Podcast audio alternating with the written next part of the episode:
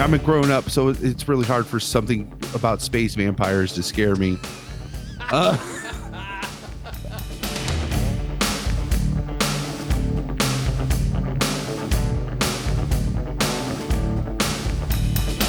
and I'm just like, uh, what?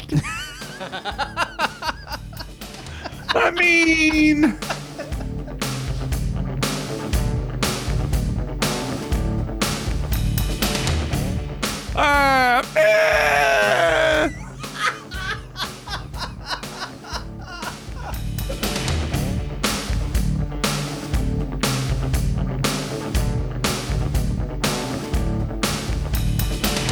The warden heard and perceived as the voice of God Yeah. to make his cage to put Henry B in.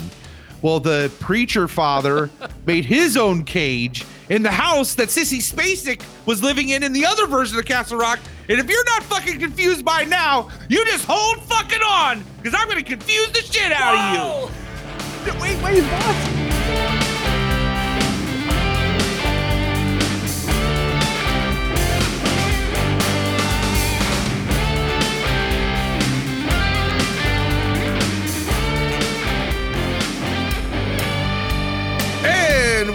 On the air. Welcome to Long Walk Short Drink episode 56. This is Palmer podcasting to you from Dayton, Ohio. And this is Dave talking to you from Northfield, Minnesota. Don't you know? It is well, this is being recorded on Wednesday, October 17th, live if you're joining us on our YouTube channel. Uh, if you're hearing this, you're probably hearing this on October the 24th if you got this on our podcast episode.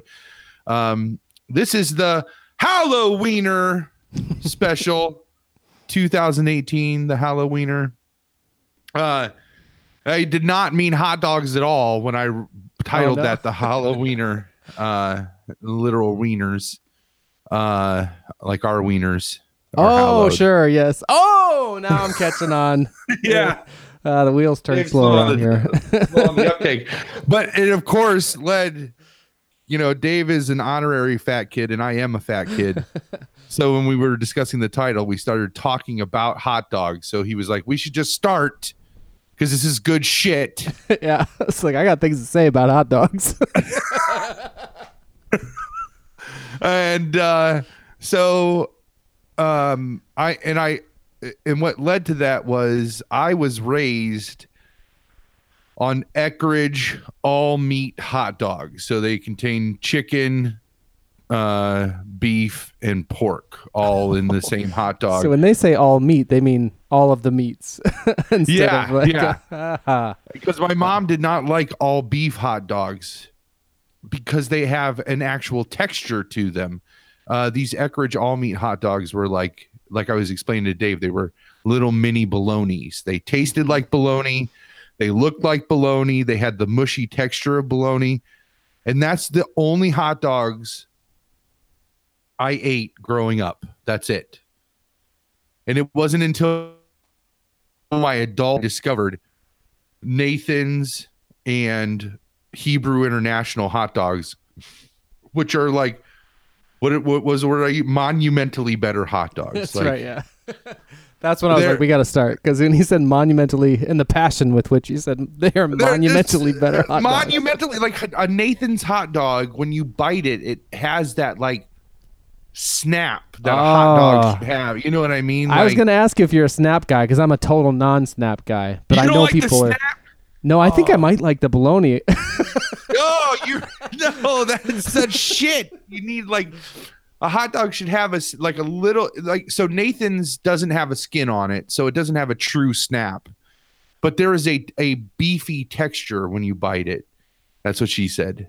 and uh um same with Hebrew International beef all beef franks. They have a there is a texture to it when you when you bite into it.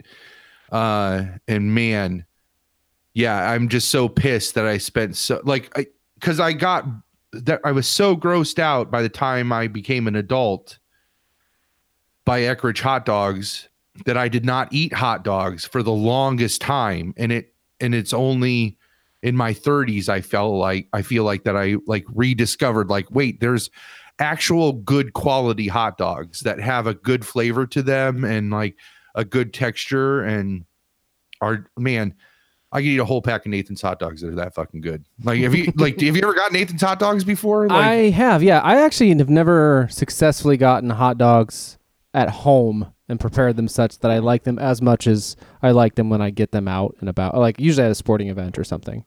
In fact, I I like um my favorite is to get hot dogs at the at a at a nearby like well, the, I'm trying to think like how to make sure not to give too much away, but basically like the bride has come to really like going to student hockey games because she has she encounters some of these uh, players and stuff and um, I don't really care about any sports, but I'll I'll go Same. along and uh, same. and I've I I really a couple times enjoyed the hot dogs like quite a lot, and I realize so that's the joke is that like I go for the hot dogs and I stay for the hockey, um, but I like it's so disgusting. I well I acknowledge it's disgusting, but I love it, and it's basically like if they give me, they give me the hot dog, and it's in a like a foil wrap, and then the bun gets soggy, and then it's not too Oh, yeah. hot to eat, and then it's just like a magical thing. Um, It's so like steamed. It's like steamy. Yeah, And like, yeah. so um, I don't know if you And no shop at. Costco. No, No. snaps. No, no snap for me, but that's all right. If we were Um, in an apocalypse, you would get the snap, snappy hot dogs, and the cannibalized, you can have the snappy hot dogs, and I'll take Yeah. the mushy ones. Uh, uh, if you if you ever shop at Costco, and I don't even think that you need a membership to go to their little food court that they have at the front of the Costco. Like they'll let you in, and you can just sh- like get the food court there. oh, For a dollar fifty, you can get a quarter pound hot dog. That's no joke. Like that is a that is a wiener. Like that's a that's a good hot dog. And a soda for a dollar forty nine. wow. But the trick is don't eat. yeah, wow, that's a Vine reference there. Wow. Ash and I are like, and Owen there's a Luke, uh, yeah, Wilson, a Wilson. Wow. Uh, you can't eat the hot dog there. You take it, put your condiments on it, and wrap it back up in the foil, and then drive home, Mm, yes. and it will do that that magical like steaming thing with the bun, where the bun and the hot dog all becomes this like one perfect thing, and like. yes. Yeah, I know exactly. I'll eat a bologna hot dog for that, like a no snap hot dog for that. Yeah, it's a different thing, right? So with Yeah. your snap hot dog, you like like a, a fresh, non-soggy bun kind of situation Yeah, the best, uh, honest to God, the best hot dog ever, ever, ever, ever. Um, I I did not go to OU for college. I did go to OU to party a lot. um, and so in Athens, there is this hot dog place called O'Betty's. Um, and they have all these all of the hot dogs are named after burlesque strippers. Um, and like the, when you go inside, I I used to think it was just this little because I only ever went there after the bars closed, and so it was this little window that you walked up to and you ordered your hot dogs and your fries and all that stuff, and then uh, they would hand it out of the same window, and you would just eat your hot dogs and your fries like a drunk idiot on the street. Um, they have an actual sit down thing if you go during the day, and it's all it's all um uh decorated in these burlesque strippers uh pictures of these burlesque strippers but the hot dogs like i i i was like where do you get these hot dogs and they're like it's this we went and searched around for the best hot dog and this is a place out of cleveland that and they they they are true snap like they have a casing on them Mm-hmm. uh, when you when you bite them. And uh, Jesus Christ, they are the best hot. Like I want to just like fly you to Athens now, so that we I can be like, this is. Tell me you don't like fucking snap hot dogs after eating these hot dogs. They're so good. Um, Maybe I haven't had the right one. That's, that's Yeah. plenty possible. uh, we just uh, we still every now and then we will do uh hot dog roll ups or pigs in a blanket where like you Oh, take yeah, yeah. you take your hot dog and then you slice it down the middle and you put a like a Kraft single in the slice. Oh no, this is new. Go on. And yeah. then and then you take a crescent roll, like a can of Pillsbury crescent rolls, yeah. and then you roll that with the cheese and the hot dog up in the crescent roll, and then you bake those. And I'm gonna tell you what, like, get your Nathan's hot dogs and do that whole setup. You you only eat it like once every nine months because there's nothing good about that. There's no, sys- like no goodness about that meal. It's a total comfort food meal Yeah.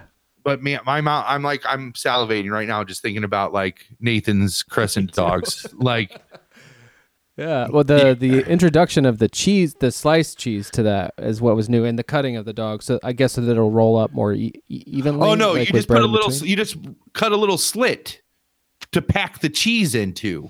Oh, oh, okay, okay. Yeah. Like, so when growing up, we did it with Eckrich. Uh, and it, instead of, we never bought Kraft singles. We always had a block of Velveeta.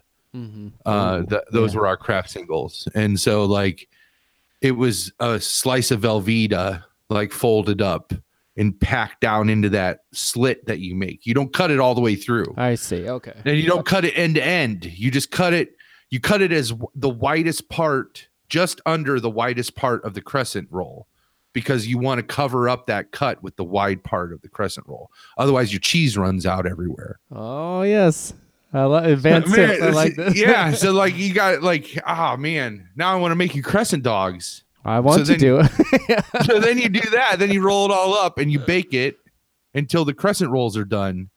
And then you have these like, oh my God, man. Uh, it, Well, with and- Nathan, like you do that with Nathan's hot dogs or Hebrew International hot dogs, yeah. you'll never go back to those mushy hot dogs again. Like you'll never go I, back. I do like both of those too. Um, maybe I've had, I probably at home had Hebrew more than Nathan's. I like them. I just can never like prepare them in the way that I. But now I'm getting some tips. This is gonna help. Well, don't. Well, how do you normally prepare your hot dogs at home? Well, sometimes boil in water. Sometimes uh, we used to have a one of those foremen, so it was kind of quasi grill. Yeah, uh, but not really. broiler all day long, dude. Broiler Broiler in the oven. Yeah, in the oven. yeah. Oh, okay. That's You- I can You can't. If you boil, you're gonna boil out all that good flavor. Like that's Mm-hmm. the other. That was the other thing. Like my mom would only she would only boil the Eckrich hot dogs, and she'd boil them till they were dead. Like they would almost burst. You Yeah, know. And- yeah. oh, probably so then you were just eating like I, I don't know, like like bologna sponges. Like oh oh, Oh. grosses me out.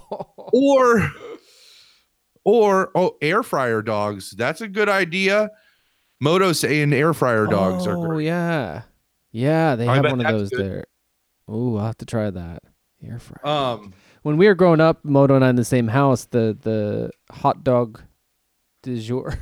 that's the thing. Would we with the I think it's ballpark probably, but always Oh, yeah. cheese was in it. Like it, you pre. So it was like Cheese you would cut it in yeah. half, and you'd see like these holes of cheese, or like these circles, tiny Yep. circles of cheese.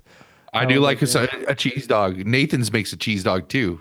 That's like a mind blower. Like What about toppings? What do you do for your toppings for hot dogs? um, if it's a good enough hot dog, I don't need any like a good bun and Yeah, and the hot dog. absolutely. I, Um, um, I'm right there with you. Yeah. Uh, if I but if I were like you put a gun to my head and we're like pick a fucking topping to put on your hot dog, um, mustard like a The good most likely of spicy mustard. Uh, yeah. I don't know who would ever do that. I would do that to somebody. Pick a fucking topping. Put Uh, that in the cannibalized. Maybe when he's making him eat somebody for the first time, like you pick a fucking topping to put Oh. on there. yeah. Uh, Wiki making me do that, like, like I don't want to. No. I should put a fucking topping on it. Oh shit, that'd be great. Oh man. Uh you were starting to say mustard. uh spicy mustard. Like I, I like a Oh, good spicy mustard or um there's this like German mustard. It comes in the round squeeze thing. If you've ever seen those, um, that's like horseradishy spicy. Like makes it hits you just like wasabi, but it's super. It's like honey mustard, but with wasabi in it. Oh, is it good? That does sound good. Um, yeah. So I like a good spicy mustard on my hot dog. I just recently got into this ketchup kick where I'm I just like can't get enough ketchup. And and that's I never like ketchup all my life. Huh. I, I uh yeah I would do the same yeah maybe some ketchup I I read this book when when I was reading um trying out these various fad type fitness things and it whatever I, oh it was the why we get fat and what to do about it it's not really a diet book but it's um you know some philosophies about that kind of thing and then at the end it does say like these are some you know there's not a diet but these are things to be okay to eat blah blah blah but it said under no circumstances eat ketchup No, it's like all was like, sugar. oh It's all sugar. um, but then I do see now, like even Heinz has like a or uh, all organic ketchup right, or something to where if you look at the ingredients, it's not crazy things. It's just Yeah. so sometimes I'll, I'll have that. Yeah. Um, So Wienerific. Halloweener special. There- There's your hot dog talk. Fifteen minutes on hot dogs. I, I I'm, knew it was in I, there. am Palmer, podcasting from Dayton, Ohio. Yeah. This is, this is the- Welcome to the first episode of Wienerific with Dave and Palmer. we're rebranding everything. Like hot, all hot dogs all the time. yeah. Oh shit. Yeah. Come for the hot dogs, stay for the conversation. But yeah, we were going to talk some some Halloween stuff this week, as this will be our This well, is this will drop before Halloween, so you can enjoy it. Uh, Yeah. on or after. I want to say the twenty fourth. I don't know if that's right. yeah, no, the 24th Uh, is right. So a week yeah. from today, this will drop. We're recording it now on the 17th. It'll drop on the 24th. Uh, because you are going to uh just for those of who did not listen to episode 55 yet, you're planning on dropping a special cut of your crow documentary or the actual crow, right? Or well, yeah, it's um, it's mostly it's going to be clips from our show where we talk about. So, if, got- if somehow this is your first podcast, I remade the comic The Crow, this uh, very famous uh, action film, uh, as a teenager for like four years. My friend Jacko and I made it, and um, anyway, so we've t- it's come up a lot on this podcast. So I'm going to take the tour. I think it's like three times we've talked at length from some vantage point or other about it. And so include those. And then there is this one like half hour sort of making of that's very narrated by interviews with Jacko and I in honor of the 20th anniversary of finishing that project or the main version of that project that I would. yeah. the picture hasn't changed since 1998. Um, so yeah, we'll put that out on Halloween and it can be a one stop kind of go to for something that's brought up often on this show. And we're still going to try to do because we'll need something then for the seventh. So we're going to try to record off of live a recording with a. We're going to try to get Cabin Kid Logan in for actual like episode fifty seven that will drop on the seventh. Then uh, is that right? Is that the timing? Right timing? I think so. Uh, yeah, I think so. I was just looking. Um, Moto chimed in on the uh, on the chat about uh, Furious Light Tour.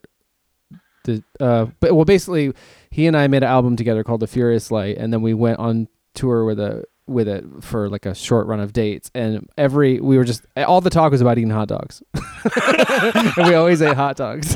really? Yeah. That's awesome. oh man, yeah. Oh, Maybe I'll post a. I'll post a. There's definitely hot dog pictures. I'll post a hashtag something with the uh, with episode 55 of Moto me eating hot dogs. I think everybody else, all the other guys in the band, had a b- had a good choice to like. I was basically just putting it in my mouth in a very unfortunate way because I was like, I was ready to eat that thing. or fortunate, depending Yeah. on your perspective. Yeah, uh, some segments of our of our listenership may really appreciate this picture. So feel free to Photoshop things and tag me. Yeah, Photoshop things, please, and tag me. Yeah. oh, goodness. so, yeah, so the Halloweener special uh started off just right, talking about hot dogs, Any actual wiener talk you want to do? How's your wiener? Is it a good? Um, it's, it's doing all right. Yeah, yeah. All right. I got too shy. I got too shy. What the hell? We've been, this is episode 56. I'm just back from a fall break with the bride, and so I'm I'm feeling good. You oh, We went on our little trip.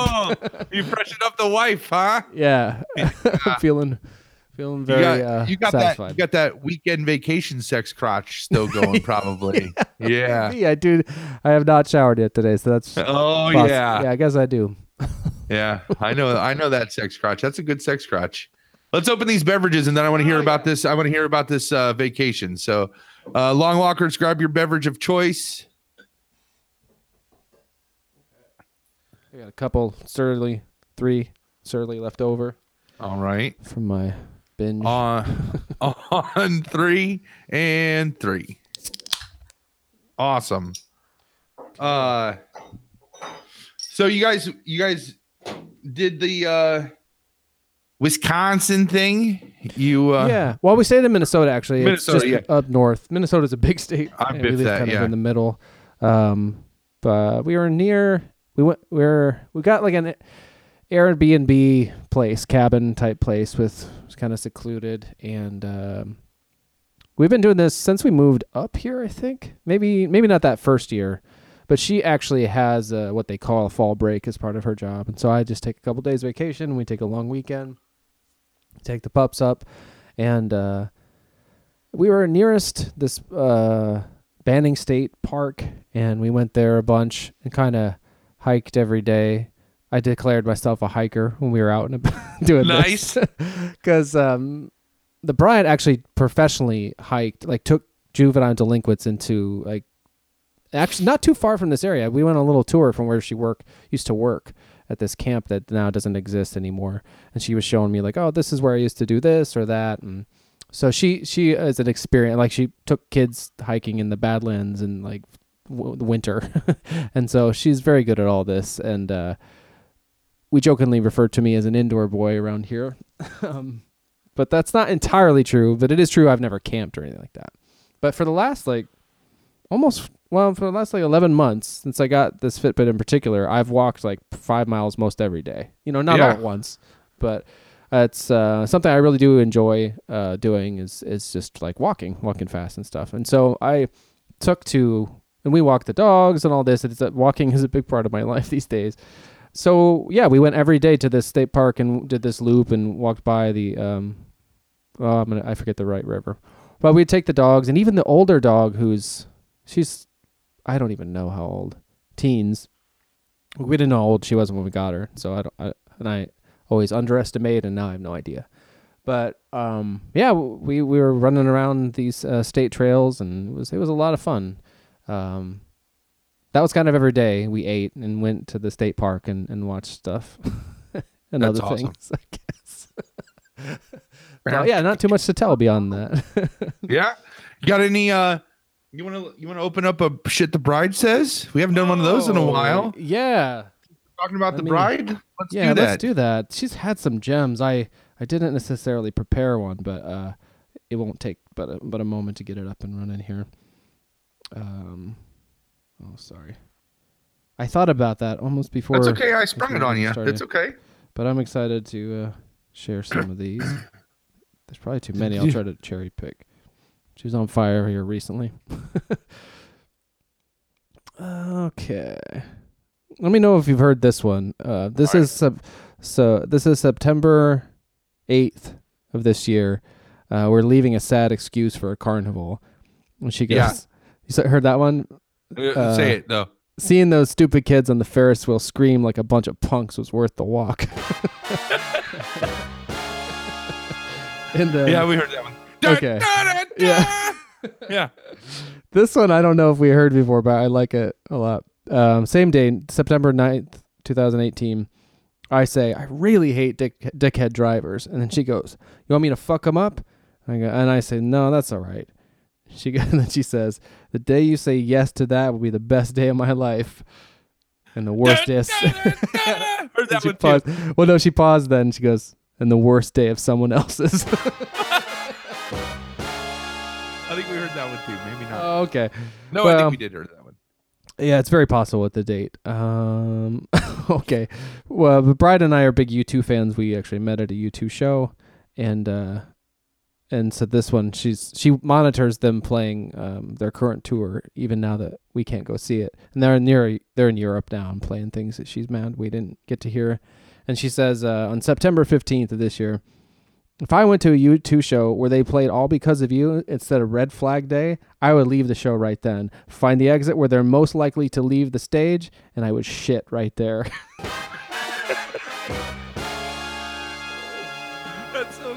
I can't remember if I if we heard that one or if I read that one. That's right, because you can follow along uh, Yeah. on Twitter as they as she says them. I tweet them out. So if you shirt, search "shit the bride says," the uh, actual at is "shit the bride says" da because it not enough characters. But then you'll see an avatar of a, a blonde haired, blue eyed lady with a samurai sword in front of her mouth. That's her. um, okay, so Her two more quick ones. wit, though. What's that?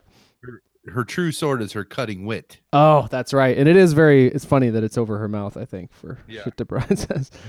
Uh so two more quick ones. This one on September twenty second. She says, um I don't remember why she's asking me this, but she goes, What's the capital of Belgium? And I say Brussels. And she was shocked that I knew it knew that. And she goes, You only then she realized and says, You only know that because you want to do it with the muscles from Brussels. Let me see it, JC. Hope you don't give me VD.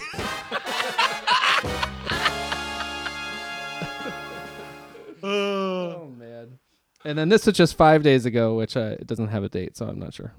but uh, um, she says, uh, so I I get, try to tell a joke that doesn't land, and I'm like, oh, tough couch. You're a tough broad. She goes, I am, and I and I can't be talked down by some fat old bearded shithead. and then I immediately. I immediately start typing so that I could like include it on the the Twitter. She goes, "Whoa, whoa, whoa! People are gonna think I'm talking about you, and I'm not." And then in parentheses in the tweet, I definitely thought she was talking about me. Who is she talking about? this guy she had a problem with uh, through her job. Um, she was still ruminating about it, and so she was referencing that. And she showed me a picture of him. He kind of looks like he plays Santa Claus or something. about you too. I know. That's what I figured. Oh, I was So like, there we go. Dave. I know. I was like, that's harsh, but it's funny. So I was like, okay, here we go. oh, But that's uh I guess those are all not even of this month, but uh it was, yeah, that's kind of a good catch up for the for our podcast listeners. I know Twinkie was hoping for a batch last last episode and didn't get it. Twinkie, who's been uh twitching, he's Yeah. twitching live like, just last night. I didn't see last night, but I saw the first one. It, it was really fun. yeah, it's so awesome. Uh, it he twitches so it, and it's a great um concept. So for those of you long walk short drinkers that uh have heard Twinkie on the show and come to love him as much as we do, uh he has been talking about and finally started his Twitch stream and uh his motivation for that is that he has trouble sleeping sometimes and he knows there's other people that have trouble sleeping so he thought maybe this could be an outlet for them to cuz he twitches old games like he's been playing XCOM uh on the last two streams and um just giving a, people a place to like come and a positive place or positive something they can do uh when they can't sleep I hope Twinkie, I hope I'm representing that right. If not, come on the next episode and tell us all about it. uh, oh yeah, firsthand. yes indeed. I was gonna. Yeah, oh, here we go. show. So I'm on uh, Twitch TV. So go to Twitch TV, uh, and then uh, his his handle is Rocky MTAM. So just Twitch TV slash or sorry Twitch.tv slash Rocky MTAM, Twitch and then his TV, right? yeah, we'll tweet it. We'll tweet it out. Um, and his uh, his little his bio, bi- short bio is hello and welcome to Rocky MTAM. My name is well, we'll call him Twinkie, and I live in Denver, Colorado. I earn my living as an air traffic controller during the day and stream overnight. I stream mostly strategy and RPG games, old and new. I will occasionally stream other content, have guests, etc. My goal for the stream is to provide exposure to some great games, hopefully interesting conversation, and a friendly voice throughout the night.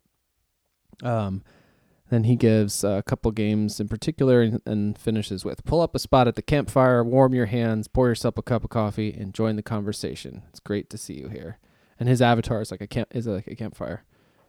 Looks like it Yeah. could be the one we had at the cabin. Oh, it's so awesome. And uh it's a little well, I mean, for those of you that don't know, like Twinkie's on mountain that uh, he's on mountain time. So uh it starts at midnight Eastern time, which is past way past my bedtime. yeah. So uh, I've been catching up on it after the fact, but it is fantastic.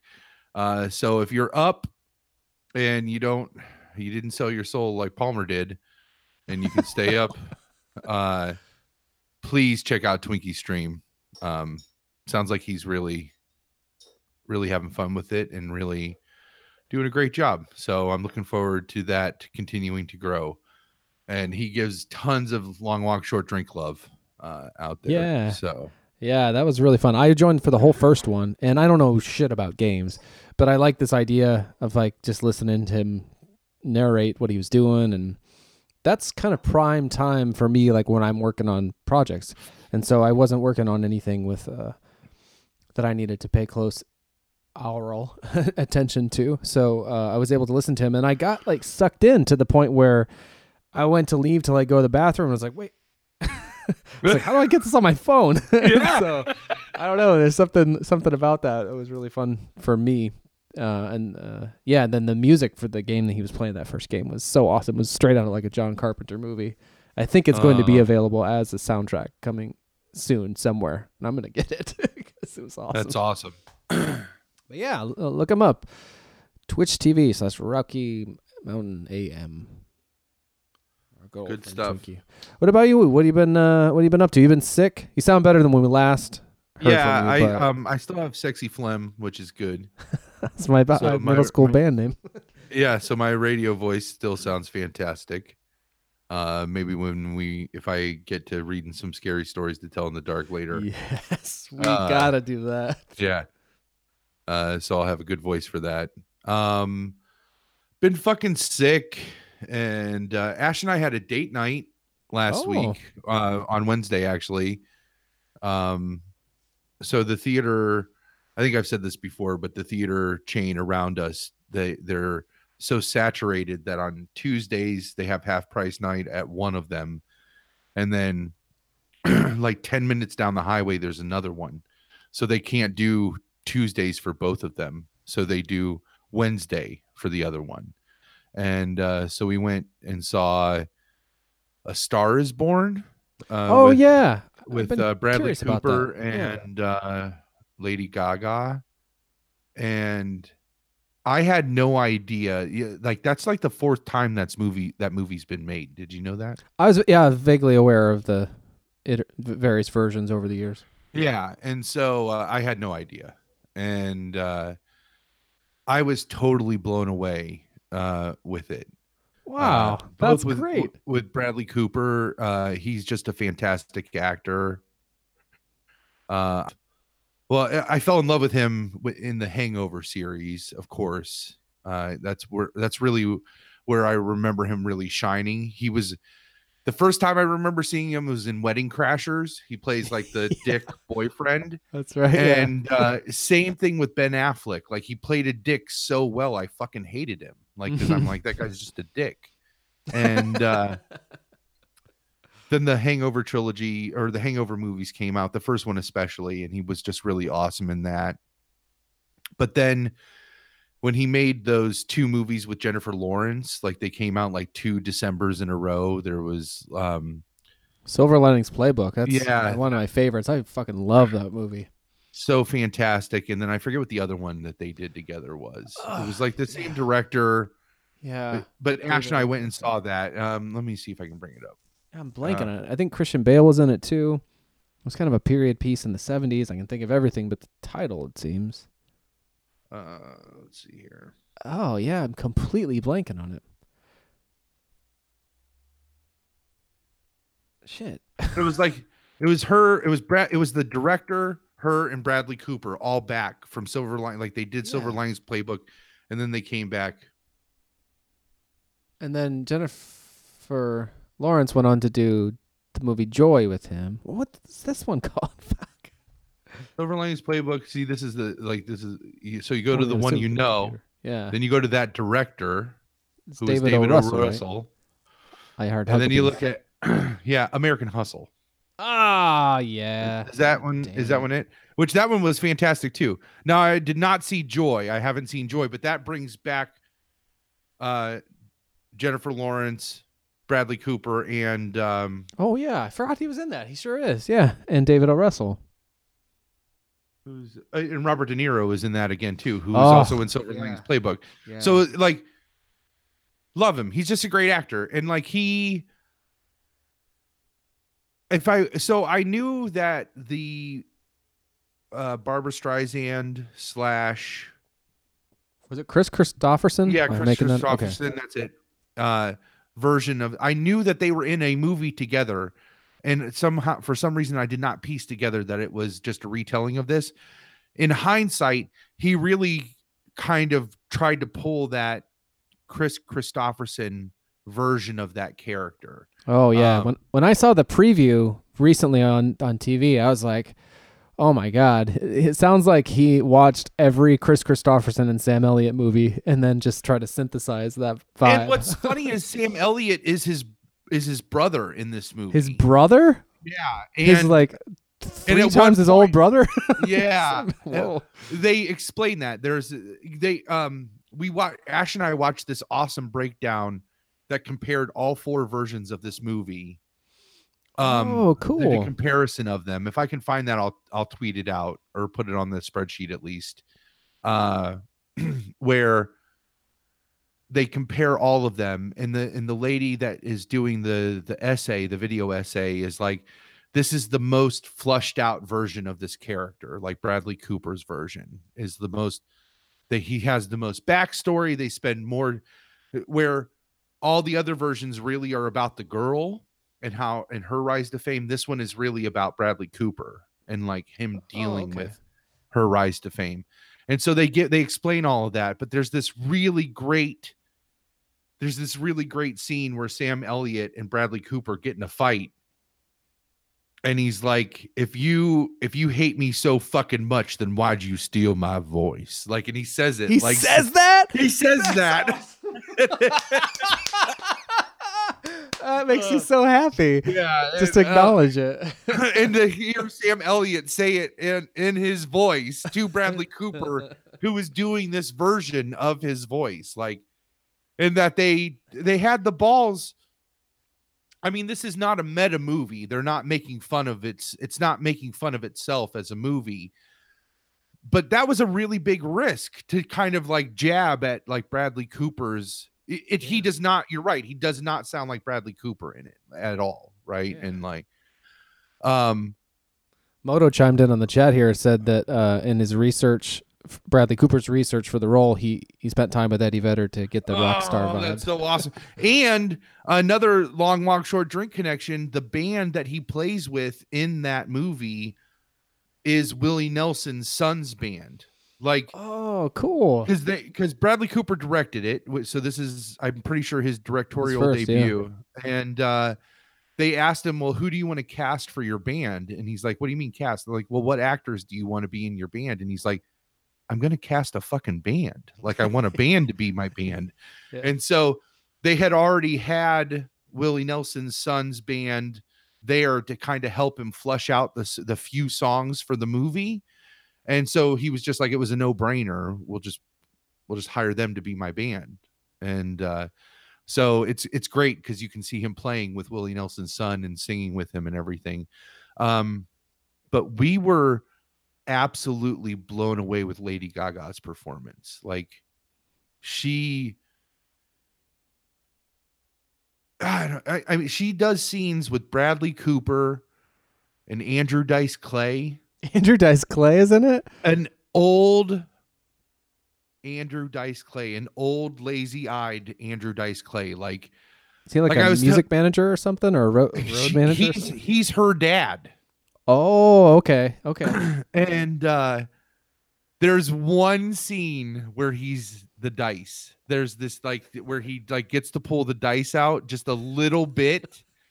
Uh but the rest of it he's just like this caring dad, you know? And I was trying to explain to Ash I was like I can't believe first off how old Andrew Dice Clay looks and second off like how how great of a he was just this awesome dad, you know, in the movie. And uh and she's like, Yeah. And I was like, I remember being a kid and seeing his stand up on HBO. And then I started doing his like nursery rhymes, you know, and like, oh, like as he does that. And like, she's like, What are you talking about? I'm like, You've never seen any Andrew Dice Clay stand up? So then we came home after that movie and watched Andrew Dice Tate Clay telling nursery rhymes, his version of nursery rhymes on That makes me want to check that out. It is like it's so not the kind of thing that would ever happen today. Like, No, no. He, he still does, I think, like stand up comedy, but I think it's kind of a different thing. The last Yeah. I heard, he was talking about like going to Staples as being the. He's like, I'm the fucking dice, man. He's like, hey. Talking about his kids like in the park, and he brings like he schleps all this biking gear and go to the park, and then they play in the jungle gym. And he's like, "Hey, what about the bike? oh, oh, uh, I like I like it. I Oh, got a kick out Mother of it. Hubbard went to the cupboard to get her poor dog a bone. And when she bent over, Rover took over. Oh, like I'm doing do that, that, driving like- down the road. Yeah, and I'm like doing the thing with the, The cigarette, cigarette and like, and she's like, "What are you talking?" I'm like, "This is that." He built he built a career on that. Like, Oh yeah, he played like Madison Square Garden, wasn't that? I think he, he had like untold. He was like the Dane Cook of his time. yeah, or the Kevin Hart, I suppose. Yeah.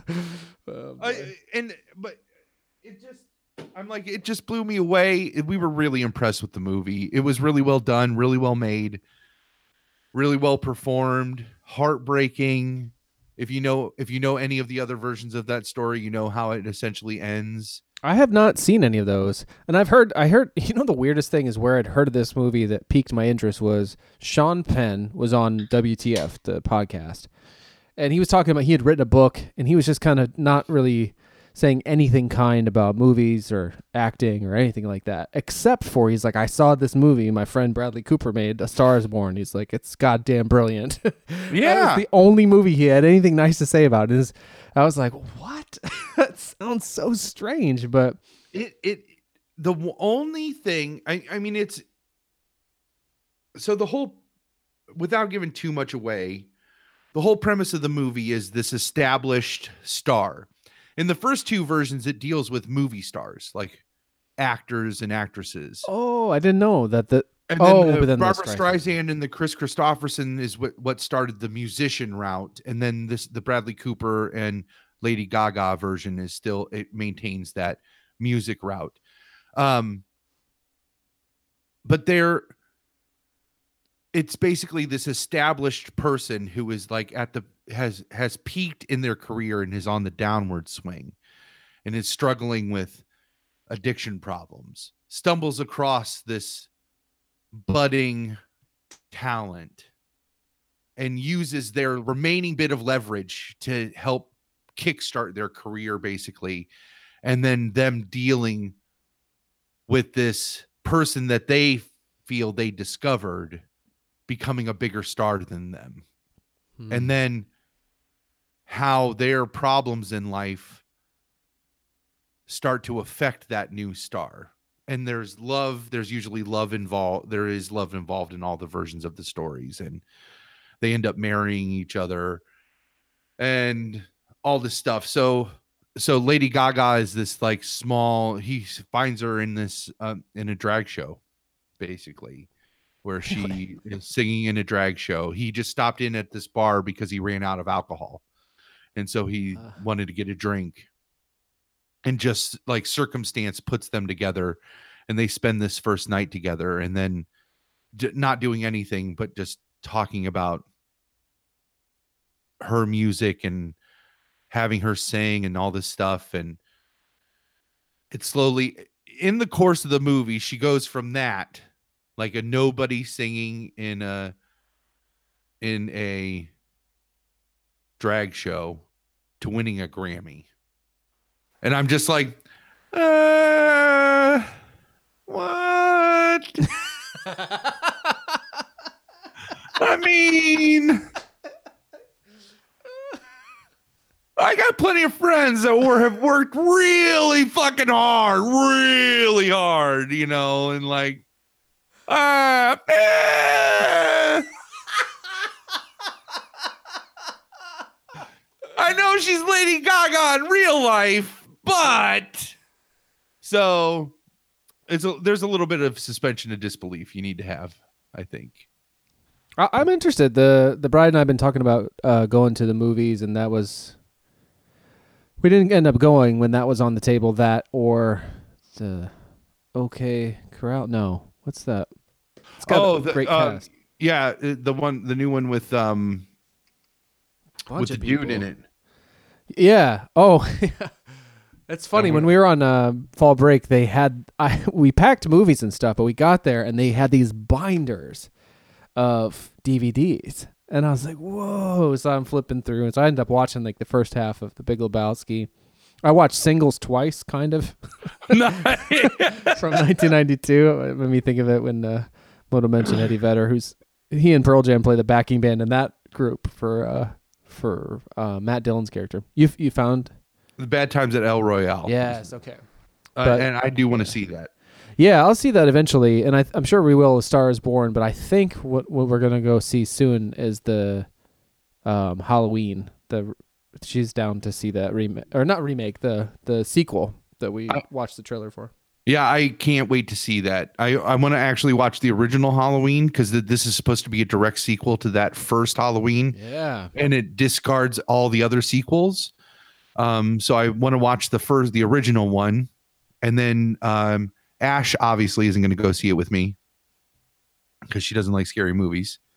Uh, but I'm going to take uh, my neighbor, I think, Oh, So- cool. go see it with me. So um, we'll we'll go check that. I I mean I have to see it. I, John Carpenter comes back to score it, and like it's written by Really? Oh, bust Oh, Ass. Like that. that's so great. I'm pretty sure he. I'm I'm pretty sure he did. Hang on, let me let me be.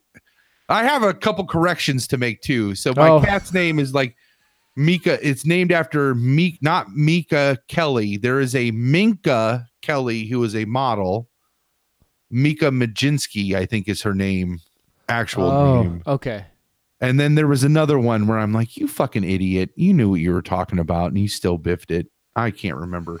Uh, but but Bust Ass wrote this Halloween movie. And if Yeah. John Carpenter comes back to score it, like um Look at that. I, I just want to give a quick shout out to these two other movies I saw. Just not really need to talk about them. We uh, we watched Eighth Grade, directed by written and directed by Bo Burnham. oh, how was that? It was I amazing, kind of devastating because you know I'm an eighth grade girl at heart, and I was Yeah. saying throughout though, I'm like, this is all of us. Yeah, I was I was a little um, altered, and I couldn't handle it at times. I was like, I can't fucking deal with this. because like the kids are at least the lead girl. I've been curious about this if she how old she is. They seem age appropriate, and it all is just like so. I can't because sometimes I think about like how hard it would be to be a kid now, and this makes it. It kind of takes you through it. Uh, so it was really great, and it is funny. I think they call it a comedy. Yeah. But uh, yeah, I definitely recommend it. It was it was very good. And then we watched Clue. i've never seen Clue. Oh and my that was the- delightful. Oh man, the Tim Curry clue? Like Yes, the Tim oh. Curry Clue. Like when he Like- reenacted the whole thing, I couldn't believe how amazing Yeah. it was. Yeah, no, that that movie is fantastic. That has a Yeah. huge cult following. That was also a Palmer's pick. Um, it was. Oh, I'm gonna have to. I'm be very interested. Do you remember who brought it on?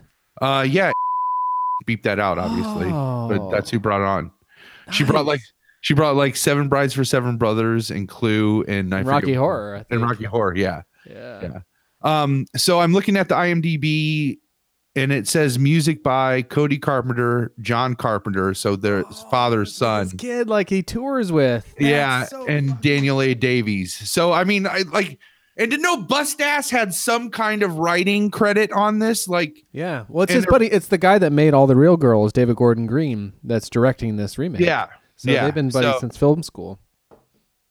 So um I I'm uh I it like sold, sold, sold, sold, sold, sold, sold, sold, all the way down. Like Jamie Lee Curtis being a badass, like she's almost like an Ellen Ripley in this movie, and like all those things. So uh yeah. Yeah, I'm, I'm gonna I'm gonna check that out too. Uh, very soon, I think. Hopefully. Um well and speaking of eighth eighth grade, I uh I, I think this might be the closest thing to a Palmer's pleasure I would have. Uh I recently so uh on Netflix is a show called Big Mouth, um, which Nick Kroll and a bunch of prominent comedians are in this show. So let me bring up the IMDb. Nick Kroll, John Oh, yeah. I saw John Mulaney. Ho- I wouldn't. I knew that name, but I couldn't put a face to it until I saw him host Saturday Night Live. he was really old fashioned in his uh, like Appearance. Yeah, yeah, and in his manner, and it, he kind of did. You know, like when they have stand ups on, sometimes it, the opening monologue is a little bit like their stand up routine. But it was just, I don't know, it was very unexpectedly like refreshing. Even So- it seemed like from another time, but it was so charming. Anyway, So Nick Kroll, John Mulaney, uh, Jessi Klein, uh, Jason Mantzoukas. Oh yeah, I- like I like him from uh, that podcast. How did this get made? That's on my favorite podcast. That's very Um, fun. He's- Fred Armisen is in there. Yeah. Jordan Peele is in there. Shit. Maya Rudolph. Uh, it, it so in this, it's adult comics voicing kids who are going through puberty. That's the in the in the show takes place, and so they have these. It's it it's uh, it's filthy. I mean, filthy, filthy, filthy, filthy.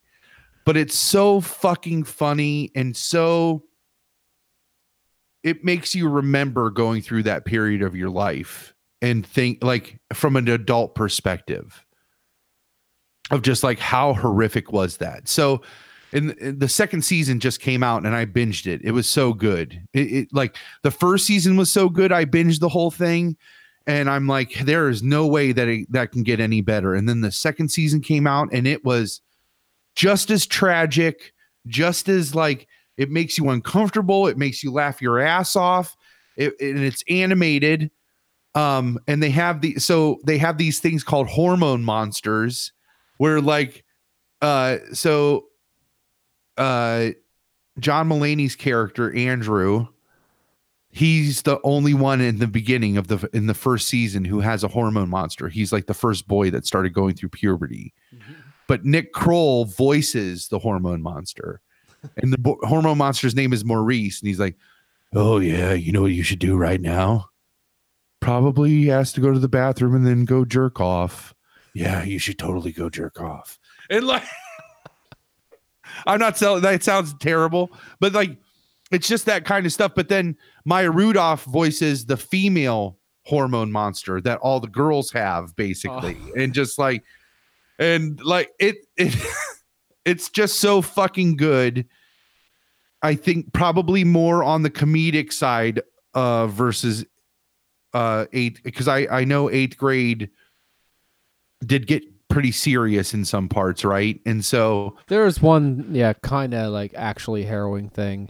The rest of it is like it's comedy, but it's it's played very straight, but it's organized in such a way that it's just like real life is kind of. It's like Yeah. a dramedy, I guess.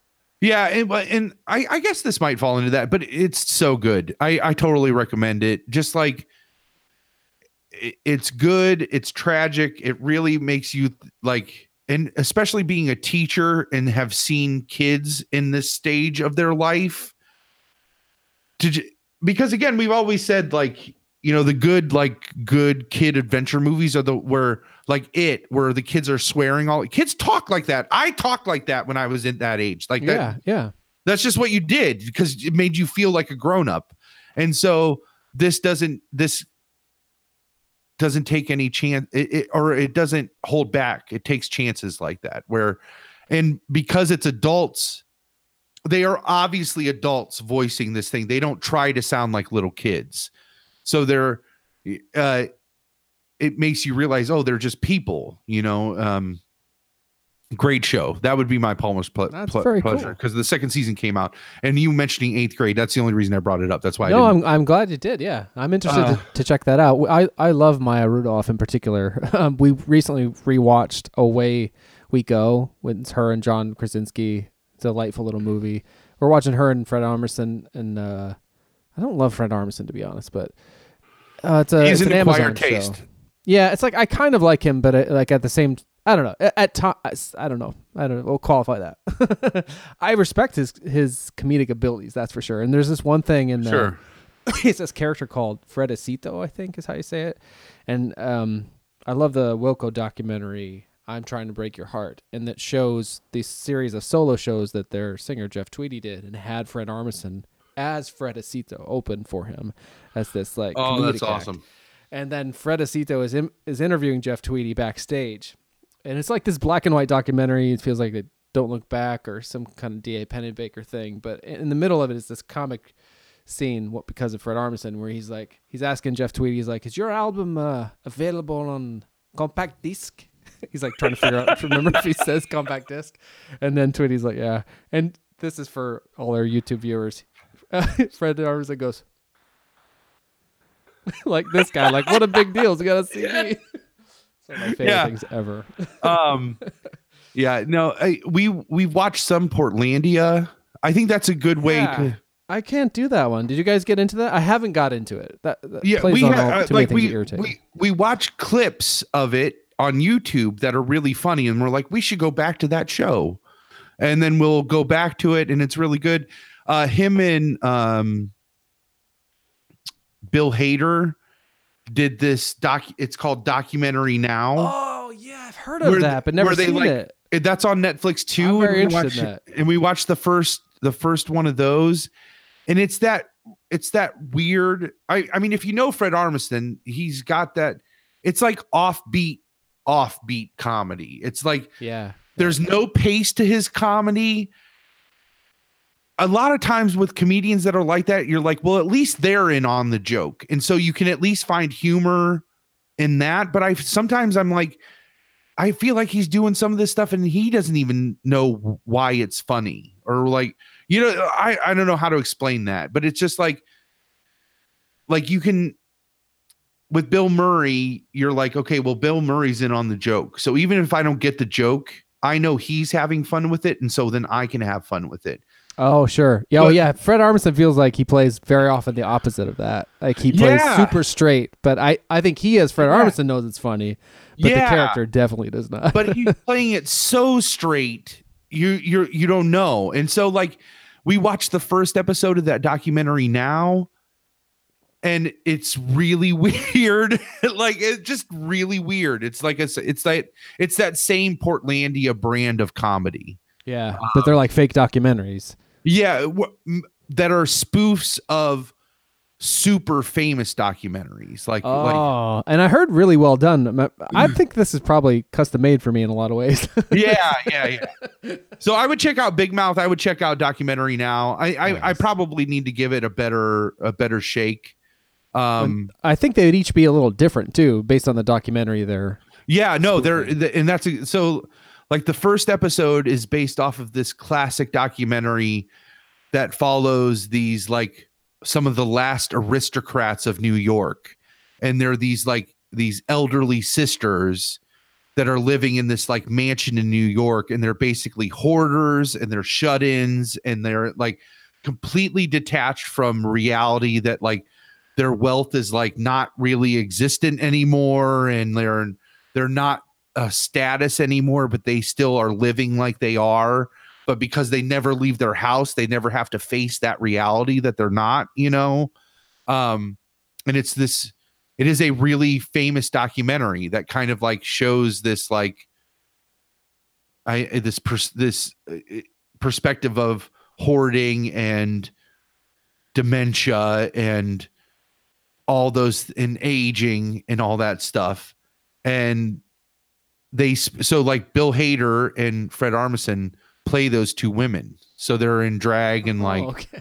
yeah, and like look like Fred Armisen and Bill Hader in dresses, but they're trying to play elderly women. Like, and uh, so it, it, it, yeah, I'm I'm sure I'm sure it's funny. It's just not my kind of funny. But yeah, a Mouth, lot of though, that is rooted in very like awkward stuff that he does. He's like more awkward than Ben Stiller in all the Ben Stiller movies where Ben Stiller's the butt of every joke. It's like it's really intense the awkwardness Yeah. that you feel for the char- a lot of the characters he plays. Yeah, um, I I it doesn't do, surprise me. No, it, it's hard for you. yeah. It's like yeah. Michael Scott, but worse. oh, so much worse. Um, yeah. So, the but thing I saw him in uh, mentioned, I'm sorry, uh, was it's called Forever. It's a TV series on uh, Amazon. It's him and Maya Rudolph. That okay, It's pretty funny. We haven't finished all of it. It's got a kind of an interesting con- conceit that I actually don't want to spoil. But. Sorry. So you were saying? no, but seriously, check out Big Mouth though. Really good show. Yeah, I think I will. That that sounds that sounds right up my alley. I love animated stuff. Uh, um, I I'm I am constantly trying to recreate Saturday morning cartoons. Like oh, I can certainly get on like board with that. I, I Yeah. I will get up on a Saturday morning sometimes, and it's like all I want to do is watch something animated. oh, you that's know. lovely. Yeah, I I realized that animation is not. I couldn't tell you the last. an- I watched one episode of Rick and Morty, uh, and I want to get back to that, but it I don't have the. It is a little bit of a barrier for me. I realize the bride is completely against it. I I like it. I just. I don't know why I don't, but I, I love that idea of going to it like Saturday morning cartoons because I loved Saturday morning cartoons. Yeah, and so it's like Saturday morning cartoons, but I'm a grown up now, and now there's grown up cartoons. So like yeah, Rick and Morty or um Robot Chicken is a great one, yeah, you know. Uh Big Mouth was good for on for a Saturday morning. But I'll do kids cartoons too. Like I'll I'll watch the Batman animated series Fucking is on A. That's coming out on, on Blu-ray, and uh, I'm thinking the whole collection's on Amazon Prime. You can watch the whole thing. Whoa, okay, that'll do for the short term. yeah. Uh, uh, Big Mouth though. Uh, but uh, sometimes I'll do kid stuff where I'll find on YouTube. There's like people that have pieced together like four hour long Looney Tunes compilations where it's just like Oh, nice. classic Looney Tune cartoons. I love those. Love, love, love them. Um, Yeah, I was thinking of. I don't know where I saw it recently, but like I was seeing Daffy Duck, So- and I was like, "That's so fun! Like, where are those characters? Like, I I miss them." PC culture killed them, man. Oh, I guess. Which Yeah, I, I mean, that good they, and- they were pretty. bad. Like, Yeah. you know, Probably good and bad. things. Like, there are things that I think PC culture is good for, and then there's some things where it's just like it's a fucking cartoon, man. Like, you know, just let it let it alone. But what can you do?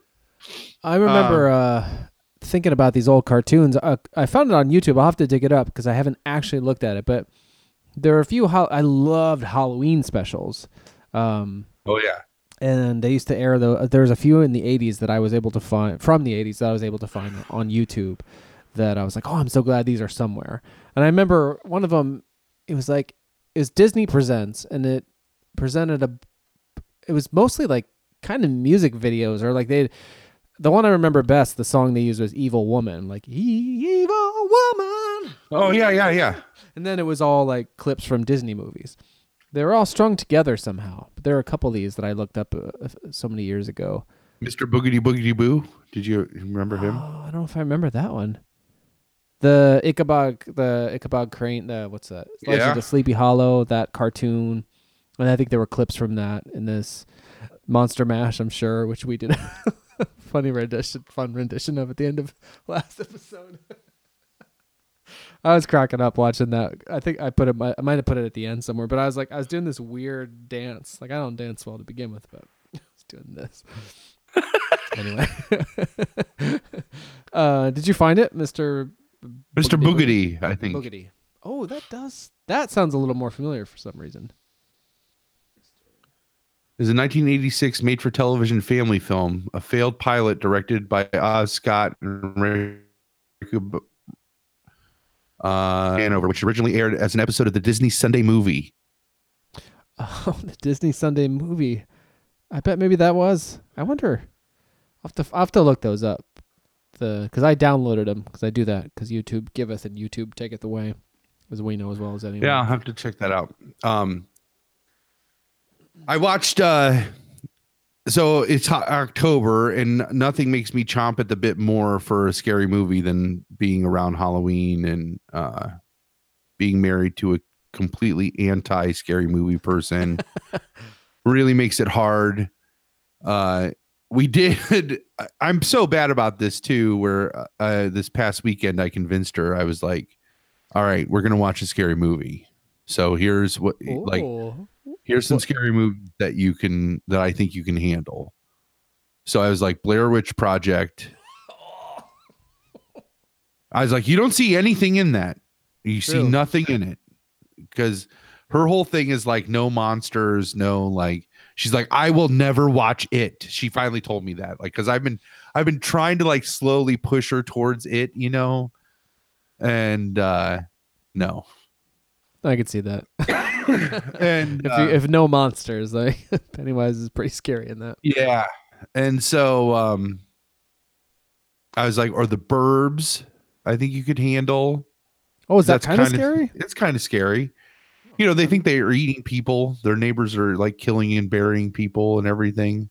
I've never actually seen that. I'm okay. I'll, I, a- add that to the list of the. but she finally she's like, let's watch the Blair Witch. And I'm like, eh. Wait, wait, what? And I was like, eh, let's watch an episode of Barry. So that's what we did. That's what we ended up watching. We didn't watch What's- Blair Witch. What's So- Barry?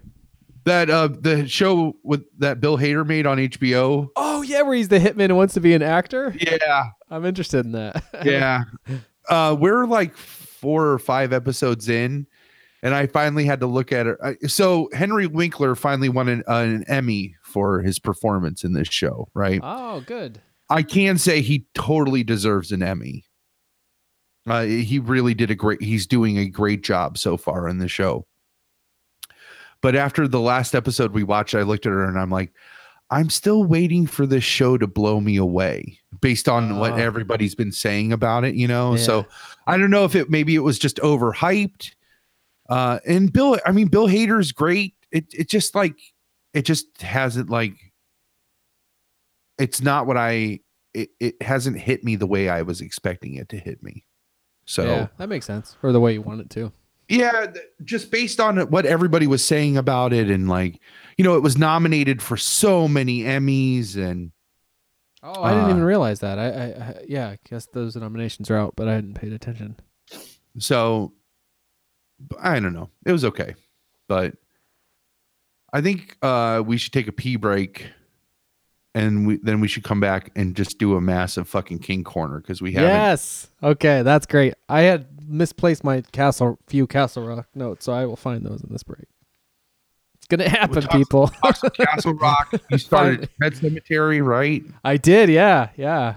Fuck, I want to hear all about that. I as soon as you told me you were listening to that, I was like, "Fuck, I need to get that!" Like, and It's so good. like I I have it requested on Overdrive and at like uh the actual disc version, and it, there's holds for it. I'm like I'm like seventh in queue to get it, so I'm gonna get it right after we're done recording this episode. I know like Overdrive's gonna chime in and be like, "Oh, the version of Pet Sematary read by uh by Uh, Dexter." Michael C. Hall. Yeah, by Dexter, C. basically. Yeah. Michael C. Hall is now available on your phone. You can listen to it anytime now. And I'm fuck you. Like, uh, uh, no, but we'll talk Pet Sematary. We have to watch that trailer for the uh, because that'll lead into I. There is a.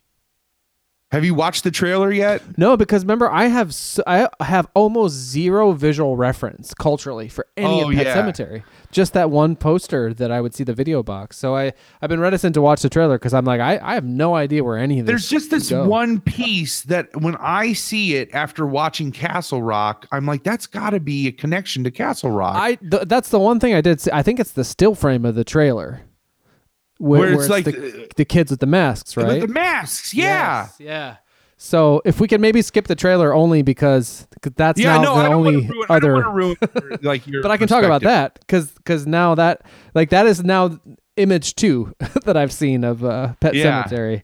And, we will uh, have to bring up the box art, the Mark Hamill box art. Yes. Like, I, I can't believe that both of us spent a period of our life thinking that was Mark Hamill. Of course It- we did. It, it- it looks, looks- exactly like him. It looks like Kind Mark of. Hamill From like, on Dagobah. Yes, Yeah. like floating in the like tank, like all beat up. That's That exactly. too, yeah, yeah. But it's kind of the Oh. colors of like Dagobah, like when he's there with Yoda, like the blue and the yeah, Yeah. when he's like kind of No. wet from I see what you're either saying. Yeah, yeah, working yeah. out and uh, when I saw it to send it to you recently, I was like, okay. I mean, obviously it's not exactly Mark Hamill, but I can still see it. The resemblance. But when pretty you're a clearly. kid and you're walking through a video store and you see that, you're like, "Is that Luke Skywalker?" right? in Yeah, and you're just like- starting to get your head around the idea that like there are actors and they're in various movies and you could see them in Yeah. various movies. And he wasn't in many. Like they didn't have fucking Corvette Summer on the shelf at you know no. where was no. that grocery store on South was it South Main or North Main? Mainway Market. Mainway Market. Yes, thank you. That's where I can so clearly picture it. In that I rent movies from Mainway Market so so often. Yeah, like, yes. yeah, that's oh. And you got? uh Did you get your Creepshow yet? Did you get that? And- Yeah, I hadn't opened it. I mean, it's not going to be that amazing, but I am hold. I think I'm holding it right here. Oh. It came while I was away. Yeah, think that's a ripoff. So you didn't get a chance to watch it yet. No, Uh, not yet. But I, We'll I will that be. for the next King Corner. yeah, because yeah. I love Halloween anthology movies like that. Like I did watch uh, Cat's Eye, which is a th- another anthology movie. Actually, this was the first thing that Stephen King ever wrote for the screen. oh, Cat's really? Eye. Yeah. Did you like that? I did like it, yeah, and I was familiar with the stories. Um, uh, I haven't listened to the commentary yet, but I wanted to, and that's what my one correction for break I'll give is that I said it was directed by the same person in the last episode that directed Firestarter, which is not true. It was directed by the same person who directed Cujo, uh, Lewis Teague. Oh, okay. Gotcha. Uh, but, it has Drew. Barrymore in Yeah. it, which and is produced by Dino De Laurentiis, which is yeah, those are all Firestarter stuff. But yeah, so let's take a short break and then hop into a, a king size king corner. Yeah, let's do that. Honey, come on over here, sugar buns. This machine just called me an asshole.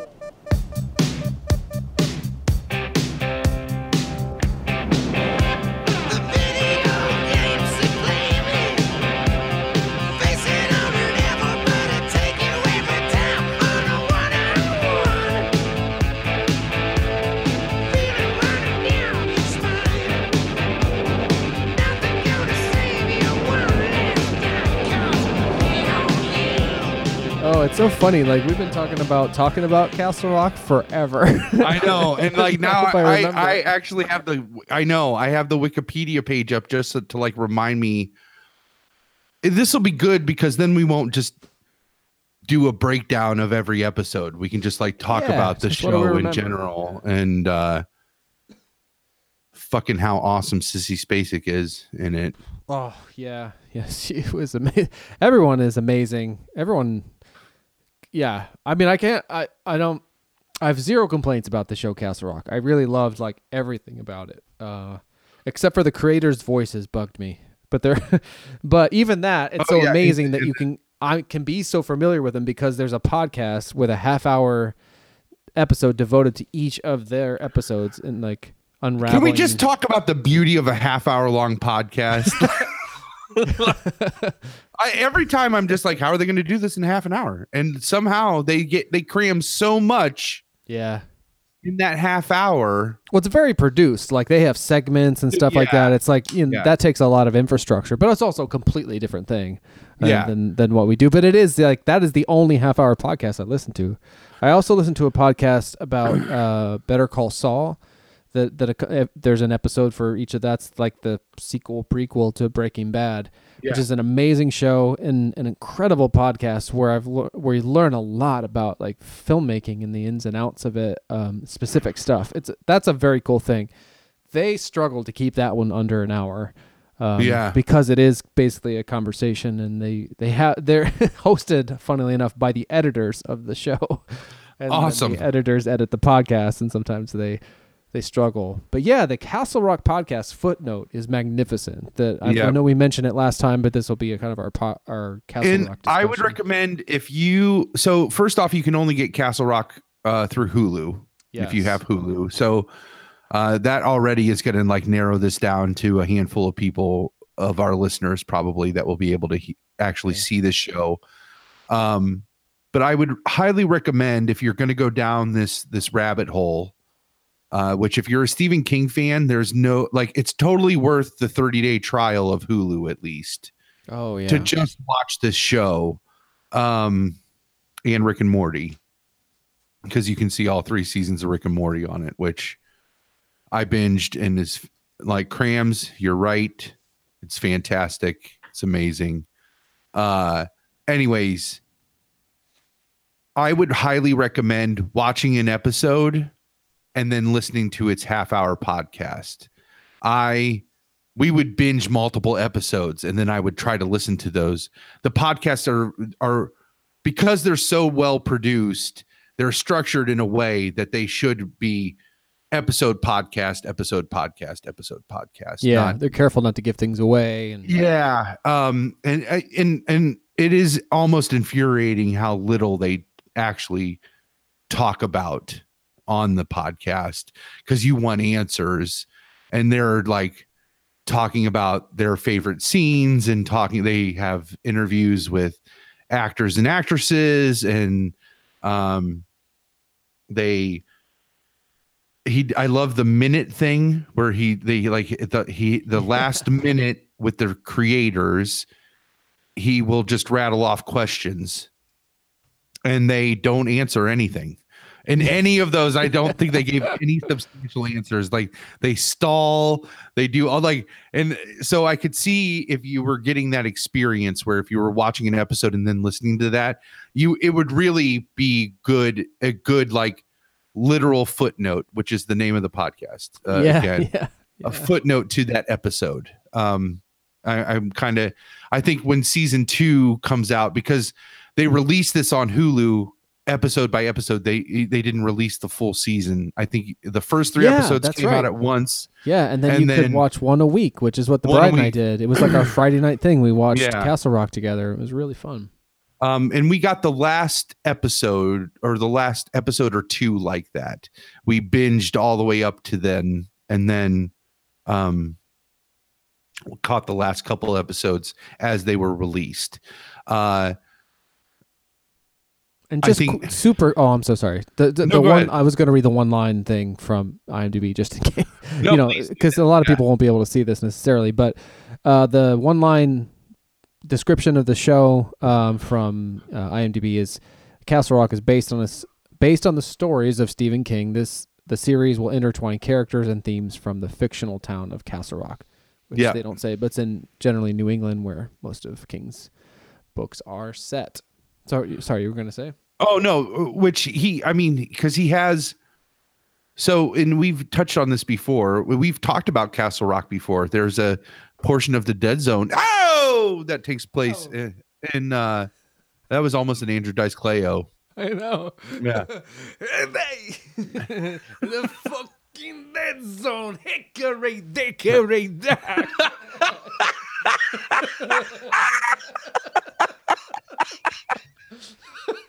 Oh.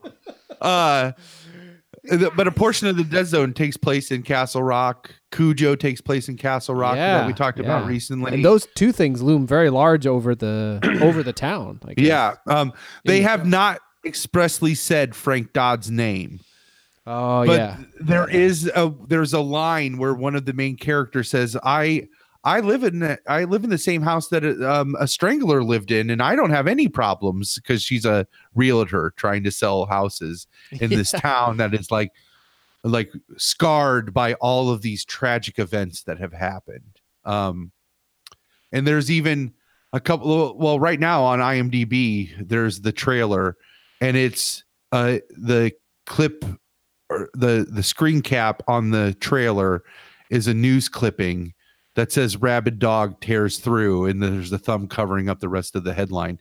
But that's a reference to cujo uh one of the main one of the one of the supporting characters. Her name is Jackie Torrent or Yeah. Torrens, and, and she said my uncle like killed his like was in Colorado and axe murdered his family or tried to axe murder his family, and uh, she's like, and I'm I'm so desperate for something like that to happen. Like I took his name.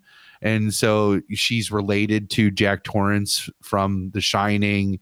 Uh, I'm trying to think other some other obvious connections. I was just, what if we watched the trailer together just to, to jog our memories? Because it has been. Oh yeah, no, we can do that. Um, so I just clicked on on one. I'm gonna share the link with you. I don't know if yeah, this is yeah, the best. put one the link in the thing, and then we'll uh, uh, I'll I'll broadcast it. just to. Uh, oh yeah, that'd be great. I don't know if it's. I don't think any of them are super well narrated. I, but again, I, I don't even really know. But I could just use the refresher of seeing some of the faces and stuff myself.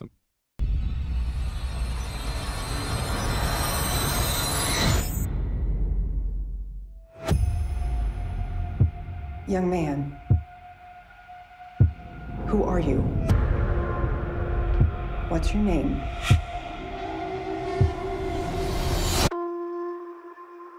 We got no records of you.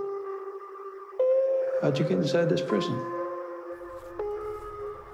Who put you down that hole?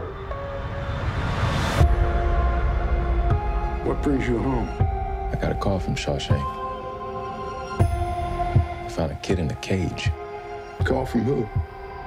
Don't know yet. Has it begun?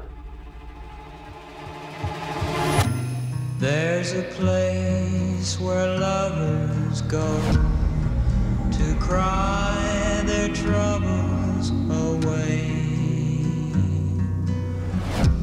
And they call it People say Lonesome Town, every inch of this town where the broken heart stays. is stained with someone's sin. I pay. always thought the devil was just a metaphor. God help me, I did.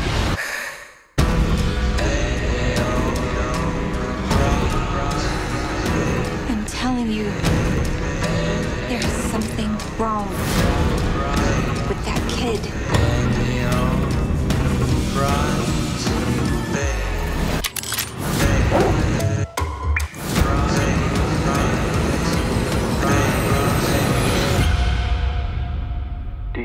Now? You have no idea what's happening here, do you? I can learn to forget.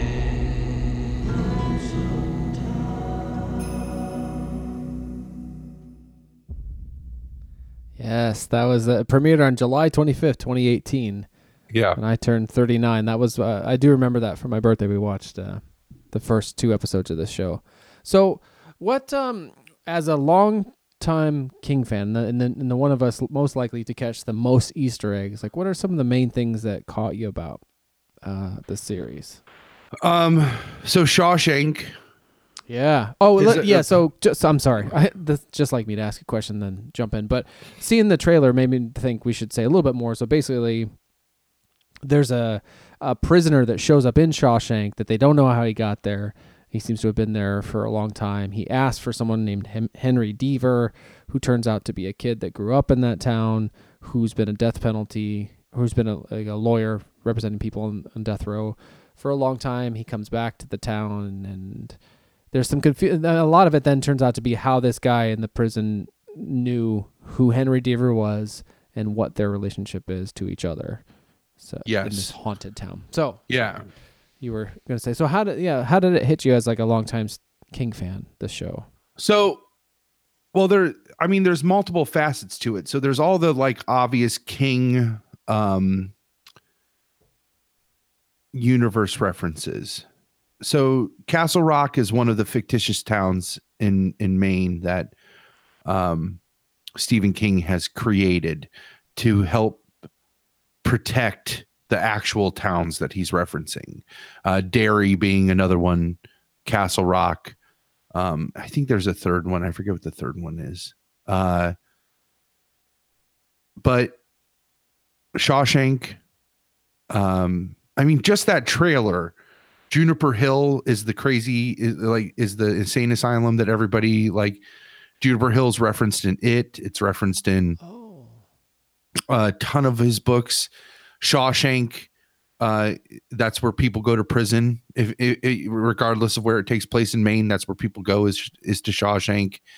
Um, all of the, you know, the the the Jack Torrance connection scene where the old um warden is flipping through all those clippings they're all references to stephen king's work Yeah. then you have like alan pangborn who is this who is a really he he's very prominent in needful things he's the sheriff of castle county in needful things i believe he might be a deputy in cujo like he's he's just referenced in cujo Mhm. and then in Castle Rock, he's a main character. Uh, he's this old, broke down police officer, uh, played by um, Scott Glenn. Scott Glenn. Yeah, fucking like- amazing. He's like a he's he's in the yeah. Scott Glenn as an older man is pretty cool. Yeah, sure. He looks and sounds well. He sounds like Sam Elliott a little. he looks a little bit like Lily Tomlin. Like he if he doesn't play Lily Tomlin's brother in the next five years, I'm gonna be sad because they look too much alike. Yeah, he, he just like, but he's just such a hard ass. He like he's he's one of those like scrappy old men where you're just like, Yeah, don't he's fuck thin. with that guy, right? Like, he's like wiry, but yeah, Yeah. looks like he can uh, cause and trouble. he, actually in that one episode of Footnote where they interview him, Yeah. he, he like he is actually a deputy in like, like where he lives, and like But it doesn't sound like does- in like the Steven Seagal kind of way where he's No. like no, like a legit he's- deputy. Yeah, he sounds like he's out there helping out. Yeah, Fires uh, and shit. yeah, which is awesome. um, and then you have like the connections, like so they brought Sissy, they got Sissy Spacek to come play this like major character who was in the first what the film adaptation of the first work. Like she played Carrie in right. the first version of Carrie, which was the first book that Stephen King published. Um, so you have those connections. Uh, It's great to She see. didn't get no- she didn't get nominated for an Emmy for this because she should have. I don't think so, of, but of Ruth, uh, Ruth man. Deaver. she's out out of this world. Great, and, that So the episode, the. Queen Like, in particular. it's jarring how good her character is. Like it, it, for a movie or for a television show that's made for a streaming service, it is a you get performances out of some of these people that just blow you away. And hers being the top I I that episode, The Queen, yeah, where you finally get to see I I still don't know does she have dementia or is it just her hopping these timelines that are fucking with her? You know what I mean? Wow, like I never thought of it like that. Yeah, so she has uh, Alzheimer's or dementia or something, and so she doesn't. And that that the reference to the Queen, one of the, her coping devices when she got together with Pangborn, is that they would have these chess pieces, these ornate chess pieces, strewn throughout the house, and that when she would come across one, then she would realize, oh, it's not, you know, twenty years ago. It's it's. it gave her a reference of Yeah. like this is happening. But then in the later episode, she's on the bridge again. Yeah, and yeah. Mo- is it Molly? Is that her name? yeah, Uh, the real estate agent who has the strong psychic connection comes to, like comes to save her and says something and like it jars her out of that where she's like well that's the first time you've said that Yeah, and yeah, you're like that was holy fuck has she really been traveling to all these different times and like Yeah, it's And interesting the way that- that she talks about that, the time traveling. I mean, Jacko would talk about that a little bit. Like he's like this kind of thing where you're you can kind of time travel. He would talk about it through like being with his nephew. Suddenly he's back, but he has other ideas. Jacko's got drawings, but uh, it's a really uh, interesting way to think of dementia yeah, because it makes it sound like that that slit, slit sliding in and out of different times in history in your own history being so fluid. Yeah, it actually makes some sense too to where you're saying I'm not so sure she has dementia as she's just what what's that thing they call it? They call it in the, the show schism schism or schism or, or they isn't there like a remember you're so- talking are you talking about the sound No, like the, not the sound, but the uh where her her grandson Henry Deaver's kid is playing a game, and he's like, "You're like, it's not a time jumper." But he gives. A Oh yeah, I know what you're it. talking about. It, it, it's Uh, like a character in that game. Yeah, and someone who can jump in and out of this or that. And Yeah. She's like, oh, I'm kind of like one of those. It's a really well crafted show in that regard, to where it blends like Stephen King novels do, like great character studies with sort of supernatural backdrops. This is a terrific mystery too. I Absolutely, really absolutely. Well, and that. I still and and I mean, if you saw that trailer, you saw J.J. Abrams is so is attached to this, and in true J.J. Abrams fashion, for every question that gets answered, five more get asked.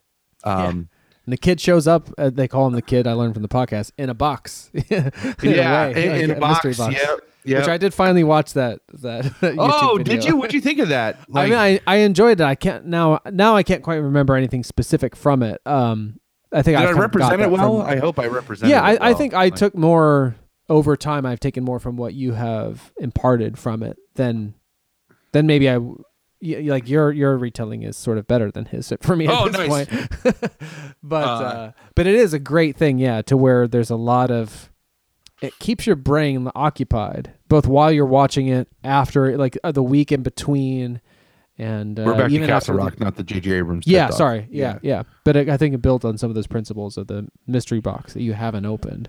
Yeah, and um so I still like one of my one of the hanging questions between Ash and I is how long I hate calling him Black Henry and and and White Henry, right? Oh, right, But, yeah. like Yeah. how long did Henry A like that's how that's how we refer to him. So like Okay, yeah. or young Henry, how long did he spend in that alternate universe cage? Do you mean the Bill Skarsgård version? No, no, no. Black Henry. The- Let's uh, just so say Andre Holland. Yeah.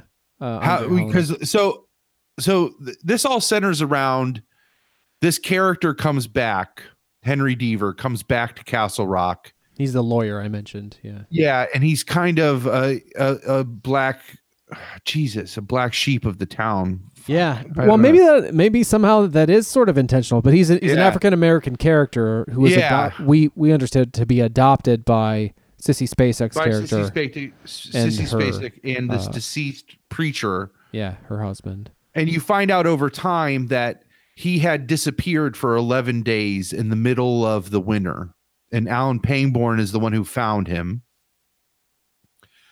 And amidst them looking for his son, that's when the father was found at the bottom of a cliff and then ultimately succumbed, what they believe, succumbed to his injuries and died uh, three days later.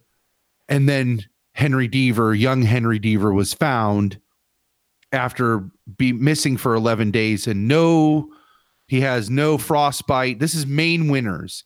No frostbite no nothing. So there's no they think that he hoaxed this disappearance uh to get attention and or that maybe he is the one that pushed his father off that cliff and then because they didn't get along. And so uh you come to find out again like true JJ Abrams there are alternate timelines. I love that episode too where it goes to the alternate version of Castle Rock and like everything's great. You know, right. like yeah, the one where uh, Bill. Skarsgård is Henry Deaver. is Henry Deaver, Yeah. like this grown-up Henry Deaver. which is so crazy cool too because when he bill skarsgård's character which obviously or yeah sure obviously for, at least for listeners of this show brilliantly played pennywise in the recent adaptation of it um so he he is this full grown man that the we come to call a kid who they discover in a cage in the in the bowels of Shawshank prison once the warden um, who retires and then promptly kills himself by tying a rope to his neck from a tree and then driving in a car off a cliff. And- Fucking God. Who was played by Terry O'Quinn? yeah, Locke himself. John John Locke from Lost. Uh which thankfully you get to see him in other episodes. Like Yeah. I'm like, oh my god, enough, like how can you get rid of Locke like Yeah. in the first 10 minutes of this show? Yeah, Um, that tells you what you're dealing with. But then the kid, so that this kid appears, uh, who's been, or the, this this person, and uh, and they ask, I don't remember what do they ask him? They ask him a question or like, "What's your name?" or something. The And he only says thing Henry Deaver, The only thing he can say at he first is Henry Deaver, which you think up until like the middle of the series, he's calling for this lawyer who's this like kid who grew up that we were talking about, played by Andre Holland, uh, who comes back to the town and stuff. But at some point, they basically flip the script and and posit that you think up until up until like halfway through the season that he's been calling for Andrew Holland's character, uh, Henry, who is named Henry Deaver, but you find out when they go to this alternate reality, he is. So in in African American Henry, I'm going to call Henry A, and the kid is Henry B. yeah So you find out in Henry A's reality, which is the like shitty version of Castle Rock. Like every like they keep coming back to over and over and over again. This town is poisoned. There's something Yeah. wrong with this town. So Henry A is African American Henry and Henry B is the kid. And so Henry A is from this the terrible version of Castle Rock that all the shitty stuff happens. Also, where Terry O'Quinn commits suicide and they find Henry B or the kid in a cage. And you come to find out he is in that cage for 21 years and didn't age. He looked Yeah. exactly the same. You find out that Alan Pangborn caught Terry O'Quinn with the kid in his trunk. And he somehow can, while he's still sheriff, yeah Alan Pangborn's still sheriff. Terry O'Quinn is still the the like warden of Shawshank.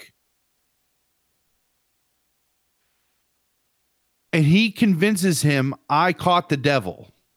Like there's this great monologue that that uh Scott Glenn gives where he says like I used to believe the devil was just a metaphor but uh, maybe he says it in that trailer. He starts it, but like that's basically what Terry O'Quinn's character tells him to convince him. I actually caught the devil. This is why Castle Rock is so bad, and God told me what to do to fix this town. So that's why you need to let me go. And he's so convincing that as sheriff of Castle County, Alan Pangborn lets him leave with that kid in the trunk tied up. And so you find out about uh, like three quarters of the way or halfway through the season that this that the kid did exist in a an alternate version of Castle Rock where none of that terrible stuff happened. Like it's the town is flourishing, it's thriving. That's another theme of the show is like the dead small town. Like there's two thirds of all the storefronts in Castle Rock are boarded up from Henry A's reality. When you go to Henry B's, like they're all all flourishing. It's like this flourishing downtown. And it's in the middle of the fair. But you find out that Henry B is the dead in Henry A's version of Castle Rock. Sissy Spacek and her husband had a baby that died and he was the uh, the adopted son to replace that like w- they don't say that but to replace that lost baby. Mhm.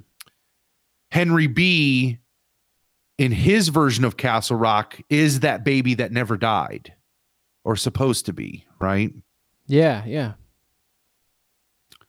So in amidst henry a disappearing for those 11 days he actually for those 11 days, you find out he goes to Henry B's version of Castle Rock, where the father, Sissy Spacek, had ran off with Alan Pangborn.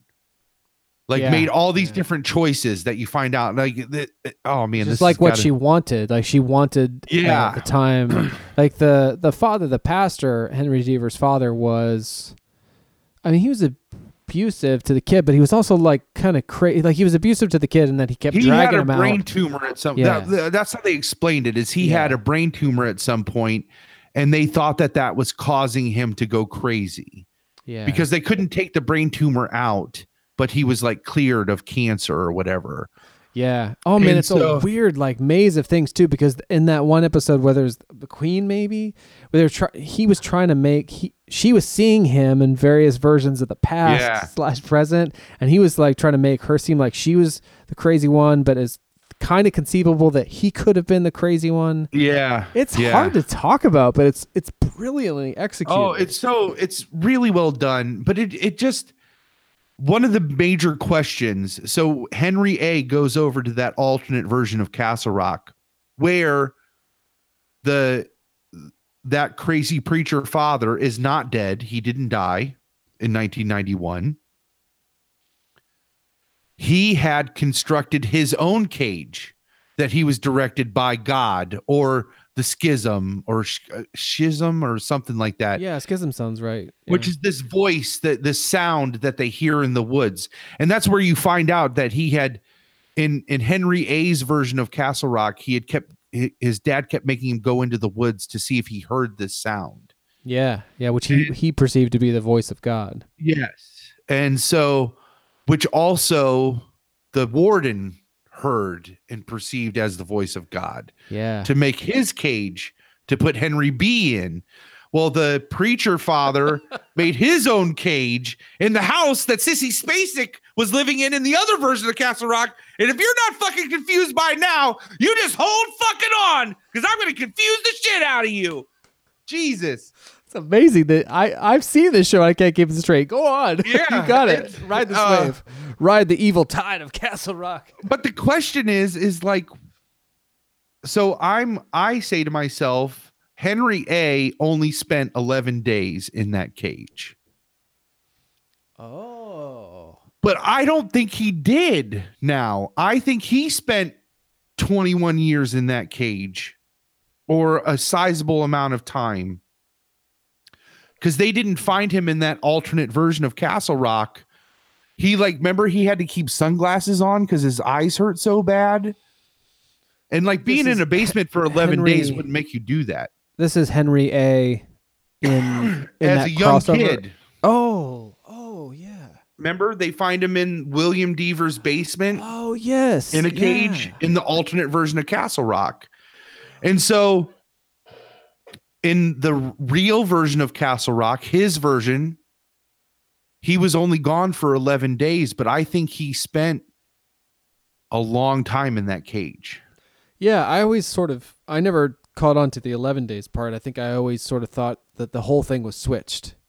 Yeah. Uh, I'm not sure how I I also don't think that I I also don't think that that so that's how Henry B gets pulled into the real version of Castle Rock is they go into the woods and young black Henry and Bill Skarsgård Henry from his own version of Castle Rock go into the woods and they get sucked into the real version of Castle Rock, right? Like the yeah. and I think in that crossover, he's not he's not Henry Deaver B anymore. Like I think something came over came, came Yeah, through with you him. see that that thing like that sort of visage Yeah. that's not his. Yeah, and he knows too many things, and like, I I really feel like in that scene when he's really kind of tormenting Sissy Spacek, like it's just him and like it's the kid. I'll go back to calling him Oh, the kid now. You think it's Matthew Deaver, like the ghost Yeah, of Matthew Deaver, yeah. the, the pastor. Or- That's kind of what I thought. I was trying to figure out in that when they do show like a couple frames of him like screaming out at Henry A. Um, and you see this other kind of face. Was like, is that just like a withered face of his own, or is that Matthew Deaver's Yeah. face, or is it something else? I, there's a fan theory that I really like that that that he is Pennywise. That's why they have Bill Skarsgård playing him. Yeah, yeah, just like that evil, uh, eternal And- evil yeah. coming up in these various Yeah. messages. um and uh there's if you watch his eyes through the show they change colors just like pennywise's eyes do Oh, and uh there's a couple times where they kind of go off kilter like pennywise's eyes do yeah. um the biggest selling point though was that uh pennywise comes back every 27 years and so Oh. Castle Rock starts in 1991 and then picks back up. He reappears in 2018, which is 27 years. Uh, Oh, that I like a lot. Oh, so, that's fun. uh, that, that's a great video to watch. Uh, it's like 10 minutes long where she this this woman the, in this video essay breaks down like why she's like yeah this is this is why the kid is That's cool. Yeah, we'll Uh, we'll tweet that out. I I'm interested in that one. So, um, great fucking show, great performances. Uh, Does it feel like a? It feels like sufficiently Stephen King esque for you, even though he didn't. I, it does. I, it. I really think it does. Yeah, and and it it. I mean, granted, it really helps. He gave it a glowing endorsement. Um, yeah, yeah. I don't know how much if, Uh, all, at all he was involved. I mean, his name's kind of on it, but Well, and it's based on his characters. He had to sign off the rights to use some of that shit, right? Like, yeah. I'm sure. To see what, what Um, if any credit he has 10 yeah it's like they give him a writing credit in each of them but i don't think it's you know obviously it's not anything he wrote out for the Right. show but yeah Right. and, and he he gave that that tweet that we mentioned too to where it's like just forget about looking for easter eggs it's a great show on its own merits which I, yeah, I just let it be its own with. show. Like that was his big thing. Like just let it be its own thing. And the, you know, of course, there's going to be Easter eggs. You haven't you haven't seen it yet, but like some of the Shawshank Easter eggs, it's ridiculous. Like it's Oh yeah, I, I I made that choice with the Pet Sematary. I was like, you know, because the next in line for chronology for me would be the different seasons short story collection that you got me in. The Shawshank Redemption is the first in that. Um, the Body on which Stand by Me is based, which I haven't seen, uh, is in there too. Like I can watch a movie for each of those short stories, but I was like, none of those are really horror films to my understanding. So I was like, it's Halloween. Let's jump to the next horror novel. And I did with Pet Sematary. Uh, man, But, is that uh, is that a horror novel? Jesus. That's what I understand. Yeah, the, uh, like I'm in that first, and I'm really enjoying it. I'm like, well, audiobook first two hours, so of Yeah. a 15 hour book, and it's it's like that Stephen King thing of like laying the groundwork of getting you to to know and care about the characters and the and the situation before you get into anything supernatural. and visualize everything. He wants you to Yeah, be yeah. in where this is happening. So like Yeah. so you know when a character's running somewhere, you're running down that with them. Like you Oh, I- I- that's yeah. I can see that where that come in. he spends like mapping things out explicitly. Like Yeah, yeah. so uh fuck. Man, that that fucking story. It's a great fucking show. It's worth it's totally worth so you have Rick and Morty, you have Castle Rock, you have um 11/22/63 um they did a I, I think that's a mini series but they adapted that that's another stephen king work that's on hulu handmaid's tale all of those things i think are totally worth doing i, I mean we're not getting anything from hulu but just sign up for the yeah. trial and just like Yeah. binge i mean you could- you could do castle rock in a weekend probably if you yeah, wanted to Yeah, it's uh, you know? 10 episodes, right? They've got great um little behind the scenes things. Both the Footnote podcast, I think we mentioned this at our last podcast, but both the Footnote podcast and the Hulu app have this kind of primer thing for the show that is about basically haunted New England as it manifests itself in Stephen King's books. Really nicely done uh piece on its own. And then for each of the episodes, you got both the Castle Rock, free Castle Rock footnote podcast. You can find where you get podcasts, um, or and or like they're all less than five minutes, like in behind the episodes, sort of like DVD extras on Hulu. It was a real, it's really fun. I can't, I can't recommend it. Yeah. enough if you're and I- and as a Stephen King fan, um, I was totally happy with it. It's there wasn't anything where I'm just like, I can't believe they did that. You know, like, um, it was Castle great Rock to- canon now, perhaps like. I guess Uh, right. There's not other like maybe. Um, I, if anything, I, I well, if anything, there's room for it in Stephen King's universe. And uh, yeah. This is this like Dark among the, the definitely first? know what I'm talking about. Oh, okay, yeah, but I'm wondering, like, uh, is this maybe the first of something we might see more of, to where people are adding to this extended universe in a way that is accepted and embraced in the whole yeah, see, canon? You or- know what? That's a great. That's a great concept. Um,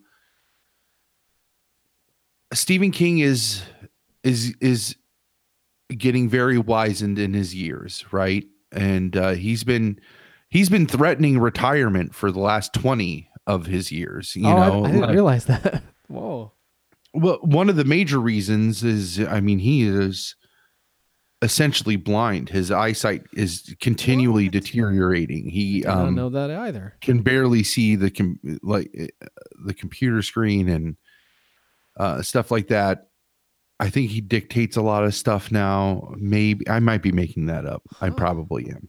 Uh, anyways, uh, it, it is a giant, massive universe that this one single man has spent the better part of 40 years building, right? And it only makes sense that now we're we're starting to see people contribute to that universe. Um, and I think that if it's going to survive beyond Stephen King, that needs to happen. Um, and I think that some of the rules that he's established of that universe allow for any of these to exist on their own without being a detriment to the universe as a whole. Uh, so, but I liked it. I mean, Yeah, me too. very good, very well done. I actually think that the main character is my least favorite character in the whole Oh, really? thing. Yeah. Henry A. Henry A. Yeah. Um, Andre Holland. Uh, and I don't know what I just can't emotionally connect to him. I could connect to his son. I could connect to the young version of him. There was just something about his performance I just could not buy into. Um, which is maybe it's just that I Might be know. intentional. It might be intentional. It, it, it very well might be. Um, I just could not get into it. His like he doesn't know himself. That character. It's Yeah, interesting. Like a lot of it plays on the it- like people's Yeah. understanding of their own pasts and whose story is to be believed. I hadn't thought about it till you mentioned that, but I I bet our feelings towards him as a main character are informed by that. that he doesn't even know himself. Yeah. Yeah, there's That's- big parts of him, his past and stuff that he doesn't remember, and he kind of he put his present is like, you know, kind of Sisyphean. Is that right? Like that pushing a boulder up a hill, like where he's basically def- defending. He's like, all my clients are dead because he Right. represents people on death row. Right. Um, In Texas. yeah, yeah. Like who wants that job? right, that like someone who hates Sisyphean. themselves, Like, obviously. yeah, yeah. Um, which he might hate himself because he killed his dad, but he doesn't necessarily even know for sure. Yeah, that's interesting what you said about not connecting with him, because I bet it plays into some of that. Yeah, it's a really interesting show that asks a lot of its audience, but in a fun way. Like I don't, I'm not always up for that, and I, but uh, I enjoyed it with this. It's like it's one of those things where it's okay to not understand what's going on, because you feel like that's how you're supposed to feel. Yeah. Um, yeah. yeah. Uh, But the whole thing as a whole, like all of it as a whole, is amazing. Like, yeah, and it really is a whole. It's like for people that talk about listening to uh, audiobooks and stuff, like you take it a little bit at a, at least I do. That's how I experience audiobooks. I experience Yep. them about an hour at a time. Well, and, and in true Stephen King fashion, he is the main character, but he's just like one small piece of everything else that's going on in this show. Um, yeah. Yeah, they like do a that's good job that's the that. main arc of like that's pushing everything else forward. But like, there's two episodes that they spend on characters that are only in those two episodes. The Airbnb couple, you know, like they're That's so cool, yeah. yeah, and, and it's so offbeat compared to the rest of the show, and just like, and yeah, and so I mean, it's it's this he his story arc is the driving force that lets you explore this town and all these other weird things um happening. Uh, Yeah, yeah. It's it, it it's good. So it really is, yeah. Yeah. But Um, um, what about other?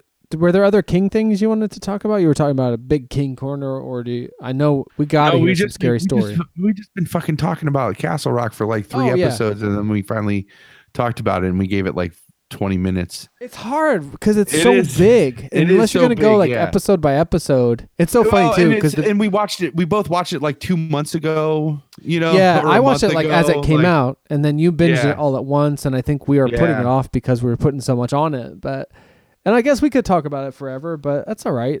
no, it was just really good. I don't have any other King stuff just because I haven't. I mean, I'm caught up right now, and uh, I'm anxious to get Pet Sematary. I like. I think that's what I need to start doing now is like going back to some of these staples and like really going through them again and like giving them a, a second listen. Pet Sematary being one. Um, yeah, if they give you a good reason enough to like check it out. I mean, I Yeah. I'm a fan. I would love hearing Michael C. Hall, which I hope I hope is right. uh, read Pet Sematary really reminds me of how much I enjoyed Dexter and how and then I was like, oh yeah, Je- Dexter is based on uh, a series of books. Dexter Darkly, I think. It's like I I need to hear Michael C. Hall like read because Dexter's a lot of voiceover too. Yeah. So um, yeah, but he's he's been great so far. I mean, uh, they haven't got into anything too dramatic yet, uh, but I've really enjoyed it. Uh, I took one page of notes on Cat's Eye, which wanted to blow through. Oh Not- yeah, not, not big no, page. I would love to hear about it because I have not. I it might have been the '90s was the last time I saw that movie. yeah, it's it's. I don't think it's it's easy for me to understand why it isn't one that's talked about more. Though Roger Ebert at the time, I'm looking at the the Blu-ray box. He called it a superior Twilight Zone style anthology. Came out in 1985. Um, as I mentioned, it's directed by the same uh, director of Cujo, uh, Lewis Teague. I, th- I feel like Cujo came out in 1985, if that's possible. Wow. Um, I'm not sure, but that's how I came to it. Actually, in the commentary for Cujo, he was talking about this other experience he had working with Stephen King, and so I'll just blow like line by line. So Stephen King's cat. this- It's called Stephen King's Cap Cat's Eye as Yep. the title. Um, it's King's first script. Um, the in the in the opening scene, Cujo chases a cat past like a car that's obviously supposed to be Christine. It's the most like it's pretty interesting to see now because it's completely filled with Stephen King Easter eggs even as they existed at the time. Yeah. Um so the there's three short stories in this 90 minute movie um mostly pulled from uh, Night Shift, his first collection of short stories. So Quitters Inc. is the first one starring James Woods.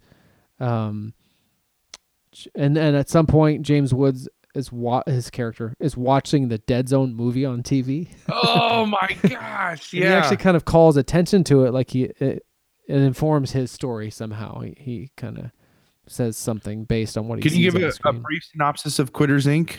Quitters Inc. basically is a story where a guy wants to quit smoking and he goes to a place called Quitters Inc. to to to have some help with that. But what turns out to be their thing is that they get you to sign something and then like the first time you so they have people watching the first time you smoke they, they they bring in like a loved one of yours and basically not electrocute them to death but they put them in this room where they're electrocuting the, the they're electrically charging the floor and people are jumping around and, and getting terrified. And then the next time they do something worse to this person and it just keeps it's it's terrible which of course the person who's going in for help wouldn't necessarily know. Um but uh, so that was interesting uh and it's funny like um i made a note the i'll be watching you covers plays well. so james woods' character knows he's being watched by this organization and he's getting scared and it's 1985 and like i said it's like they're just like stephen king the screenwriter is jam packed this thing with like cujo with uh all of his previous works like somehow wrapped up into this anthology work where it, it's tied together with a cat. And then the cat comes into play in the final story and Drew Barrymore as a character who was recently at that time in firestarter. So it's very self referential to begin with. And then in the movie like they're playing the police song like i'll be watching you. It's the guy james woods' character is freaking out and then it comes into play later in another story that same song It's covered. It's not the actual police version, but um, the second segment is an adaptation of the short story The Ledge, where there's like a bet that if a guy can, I think, I think like a mobster or something catches a guy like fooling around with his wife, and then he's like, "I'll let, you off the hook if you can go around the perimeter of this building on this ledge." I, th- I that's that's pretty much it. Yeah. Um, then the third s- segment, I don't think is a an adaptation of anything. I think yeah, it's I think like kind of new for this. a- it's just he wrote this just for this movie. Yeah. it's definitely the worst part of the movie. um, there's like this weird vocalization. You see this moving POV again. In my notes, I thought it was Cujo. Again. Like it was literally Yeah. Cujo, probably even the same dog when you see it at the beginning of the, of Yeah. the story. And uh, so I thought that's who it was, but it was like this strange, like, Yeah, this is like yeah. POV voice, and you're like, why is Cujo talking like that? And then I thought, oh no, I thought it was the cat. You're seeing the cat again. Oh my god! And it runs past the the wife in this story who was reading a hardback of Pet Sematary, which is funny for me because Oh, I had yeah. just ordered the hardback that day. um, hasn't come yet, but I'm looking forward to it. Got it for like eleven bucks. Happy about that. Nice. Uh, the so the point of view shot turned out to be a creepy troll like thing in a dirty jester get up. Yeah, like a goblin or uh, like a goblin, yeah. Who's super tiny and comes out of the, the wall in Drew Barrymore's uh, bedroom. Drew Barrymore is this like t- uh, not toddler. She's like a I don't know, like seven or something.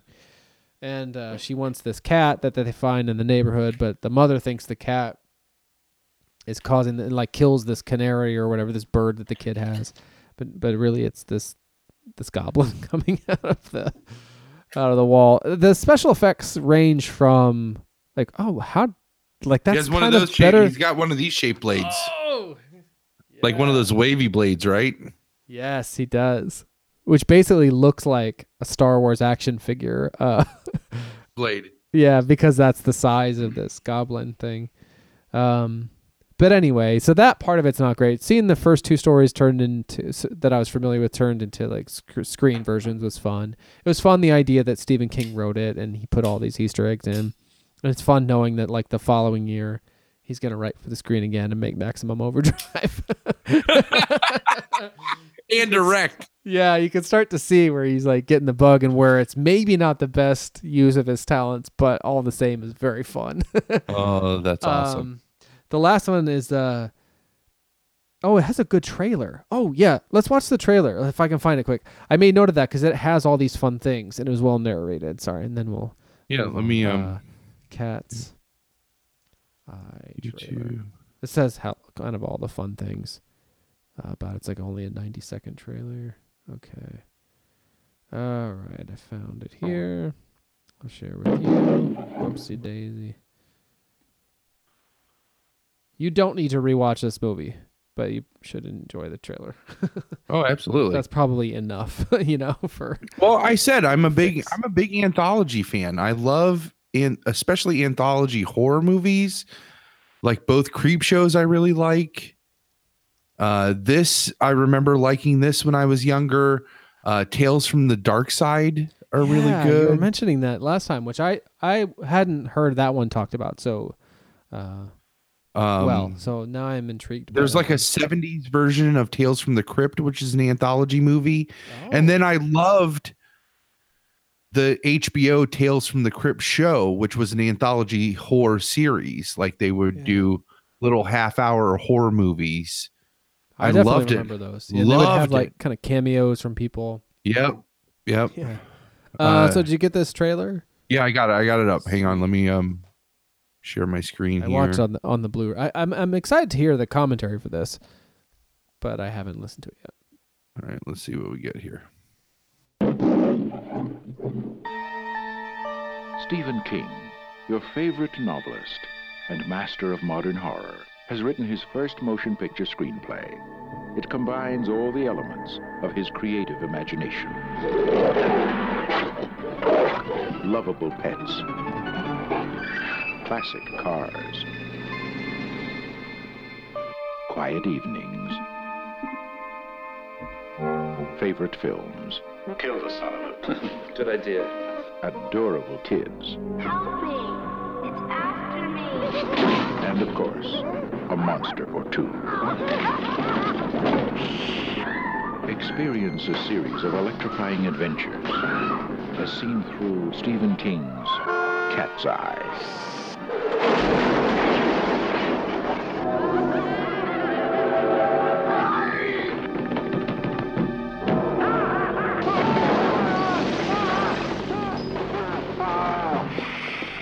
Where's your sense of humor?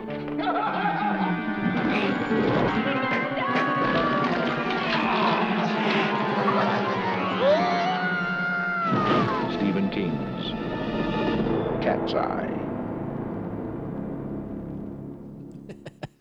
Yeah, there you go. And that's the, Oh, my the last goodness. my last note about the thing was the music was super cheesy. The movie's Yeah. not super good and the music is cheesy in a way that's not like 80s awesome but actually kind of bad until the closing credit songs has this cheesy music and then there starts to be singing. And it and it says Cat's Eye, doesn't it? fucking says cat's eye. It's this incredible, like ludicrous song. I mean, when they're they get round to the chorus and say cat's eye. I was just I was so turned around. I was like, this is fantastic. Because I had recently watched um and I finished and read and we hadn't really talked about it. But it's not a horror movie, so it's not worth getting into it. Running Man. Oh, And that yeah. has a great closing song too. They don't say the Running Man, but Oh, yeah. Yeah. uh, but this I was not prepared for because it's like it's a ways into the song. You think they're just gonna roll out and score music, and then suddenly this guy Ray Stevens starts singing about what seems to be a song about a relationship, and it's like you caught me in your cat's eye. Oh, it's so great. That's so awesome. So I can't give it like a glowing recommendation, but I'm definitely glad that I did take the time to watch it. and my next my next King stop is this. I've got it two weeks early. Creepshow. uh, Oh, from Shout Factory. So good. He speaks very. It's And there he is. There's there's a chubby Stephen King right on the cover. Yeah. I've actually heard this movie talked about a lot in the last Yeah. couple weeks. It's one of those things where it's like, I guess because I'm thinking about it, it's everywhere. On yeah, Oh, White Car Syndrome. book. Yeah. Yeah. I need to see if that's on any of the streaming services because it like I remember really enjoying that when I when I watch it. I'm pretty confident that Tales from the Dark Side is on Amazon Prime um, for free to stream if you have Amazon Prime. We do, yeah. Tales from Uh, the Dark Side. Okay. I would I uh, the cover of that uh, you would know the cover art, I'm sure. Yeah, I feel like Uh, I would uh, from work. is like Prime working in a video store time. Oh, which we were going to talk about the Pet Sematary cover. Did we talk about that on Mike? No. Uh, I'll share that. That's we didn't. I thought maybe we did, but but definitely Pet Sematary. As a kid, I thought the the poster for that that is the video box art was Mark Hamill, Luke Skywalker. Um open image in a new tab. Did you find it? The The Tales from the Dark Tales Side one. Dark Side. So here, let me chat that to you first. There's that. Oh yeah. Oh wait, maybe I don't. No, this is not what I was picturing. This is way more 80s than I. was Yeah. Oh yeah. wonder. I must be thinking something else. This was not Prime Video store time for me. This no, this might be all new. That's even better. And, and I remember the first time I saw that, I rented it from Mainway. Uh, Oh, nice. yeah. That's been one of the most fun. It's like it it has coincided. You and I starting this podcast, my Stephen King starting that at the beginning where you'd been at it for years. But it's like it's been this whole. it's aligned so amazingly with like your Stranger Things and all this kind of cycle of twenty years, thirty Yep. years of of nostalgia, um, where I, I just missed all this. Like I completely, I was absorbed in other things, like Jean Claude Van Damme and probably the Universal monsters or something, to where I'm my my cultural knowledge of the Stephen King sort of impact was it was just a little bit too mature for what I was allowed to Yeah. digest. The, I was I was permitted much more like action movie type stuff than this horror movie type thing. So I've been able to like revisit this stuff with both fresh eyes, but like a familiarity for the the period and and and culture in movies that I'm very happy to revisit. So it, it's been really cool. But like all of this is new to me. All this uh, stuff. It's been Well, and you have to remember too, like I, my mom loved scary movies, and hated watching them alone. And so I got to see a lot of this stuff. I get and so then it got to the point where I got to just watch any scary movie I wanted, even if she didn't want to watch it, you know? Um, and so where Jean Claude Van Damme was your bread and butter, like mine was was Freddy and Jason, you right, know? yeah, yeah. Which I did not experience at all. Right. and then catching up slowly on uh, those two things. and I kind of didn't experience like 80s action. Of course, I saw things like Predator, which I heard that new one is just absolute garbage, like a steaming pile of Oh. garbage. Oh, that's unfortunate. It is unfortunate. like I I have started multiple reviews, which uh, uh, and it's only because I was like, yeah, I'm probably not going to see that in the theater. And then I started to hear see headlines about how much it was garbage.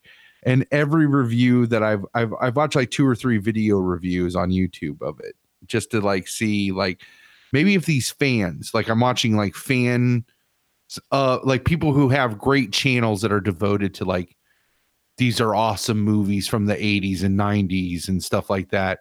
And then they talk about this movie and just eh, they have nothing redeeming to say about it. Oh. like like so um so I, I i mean i did see some action. There were some action things that i would watch uh and that that were mainstream in that era but it was mainly horrors and horror movies and comedies. Like that's what that's what i grew up on you know so I th- we were talking about because I definitely want to end or or be sure to get in another anthology uh, kind of tie in with the scary stories. But we were talking about scary movies in general. And uh, do do you have a kind of like these would be my top five, top ten kind of? oh Can you man do that? I can't I do that. I, could, I don't think i could do it i don't I think did a I did it in 2006 and I haven't looked at it. so with and I don't have uh, well, and with scary stuff, it, it's so hard because it's like I want to base it on the merit of how it scares me, and it only really Oh, scares sure. you the first time, right? yeah. A- and then, uh, and then what scares you changes. Like when I was a kid, Freddy and Jason scared me. I watch those movies now, and they're they're more comical than they are anything else to me. But uh, Quiet Place terrifies the shit out of me. Oh, you know, yeah, like, sure. Uh, Well, fuck, being out at that fall break this weekend, there was one night where we heard a big noise, and I was like, I was already freaked the fuck out because I haven't seen Mandy. Yeah, it's yeah. like, oh god, is this the psychedelic bikers on the hill? Yeah. Uh, but yeah, the what what scares you definitely changes, and that changes. So it's, it, I mean, like Blair Witch Project. This was one of the reasons too why I didn't watch Blair Witch with with Ash is because it's like that was such a pivotal movie for me and for like us and I because I remember that like it just inundated our us like me and you Mm-hmm. and um i remember seeing that was one of the first movies other than can't hardly wait that i remember i i saw it as many times as i could in the theater. And i and i gauged my experiences like where i would pick show times where it would be light outside when i went into the theater Nice. but dark when i came out. And then like we went and saw it at a drive-in because i wanted to go see it outside like being outside and watching it. And uh and it scared the fucking shit out of me but i know now if i watched it i think it would be a little cringy to be Mm. like you know what i mean like um Sixth Sense, I think, would be on that list. That movie is fucking. Ter- I don't care who you are. That movie's terrifying. Uh, yeah, it would be hard. It's funny you brought that up because I'm like, uh, you know, I want, I want this, I want to experience the um, scary movies, and I want. 28 Days Later would definitely be on that Oh, list. yeah. That one's terrifying. Uh, maybe I could do it. Maybe I could. You could maybe tweet something closer to the episode. I I had just thought about I could never do this easily, but I had this document that I had brought up in one of our first episodes. I don't know. I guess I Yeah. didn't show it, but I made it for the bride when we were first getting together. Um, this so I have this thing favorites for the bride by David Allman, February 7th, 2006. No attempt at rank is made. Genres are alphabetized and selections within are organized chronologi- chronologically. this is like here I'll cover her name and uh, show you this. You can see it on the YouTube. It's like a title page in, a- in a report, like a in a folder. You're not covering your name at all, by the way. Oh fuck. Okay. Trying to. But, Ah. But it's like a title page, and at the bottom is this disclaimer. Yeah. And I was, I'm almost. Uh, the editor owns, or parentheses, once has owned a copy or all copies of all titles, excluding entries marked with an asterisk, which may simply indicate a purchase not yet made. Oh, all, jeez. syn- all synopses are excerpted from Amazon.com and the Internet Movie Database. Actually, I based that criteria of having to own the copy on Palmer's picks because I remember. Oh, yeah. I remember that's what you said at the time, like how to decide whether or not you would make it one was like, would I want to own this? That- so I, I took that to heart. Yeah, no, that I and I can see I can still justify that, I guess. Um I'm kind of as much It's as you're yeah, as, as much as you're still like days. fighting for media, I'm part of me is like anti-media just uh, uh, on the idea of I would I I want I just want access to it. It's the media is neither here nor there if I can still just have access to it some way, you know. I Yeah, don't get that the same. I I don't get that same I, if I got the experience that you get of like holding something and like looking at the box art and uh, I and I know I, I'm not I I definitely don't think that that's a shortcoming of yours. It's just I don't I I could give or take the media if I knew I could just watch it anytime I wanted to watch it. Because I, Yeah. I I I just get the urge to see something, and that's when I want to see it. It's not uh that I need to have the collection of it there or anything like that. so And I sometimes for me, like it's almost the opposite. Like just to see it on the shelf is enough. yeah Uh, yeah. and I Um, realized recently, because we've been kind of thinking about, you know, we're slowly working our way towards getting a different house and living somewhere else. And I, was, I realized in the last two weeks, I was like, I really want to have a library, like something we call the library. There's Yeah. nothing else in that room but all the media that exists in this house. It's kind of spread out. I realized that would make me incredibly happy. And then I was joking about making car catalogs. Which may or may not happen.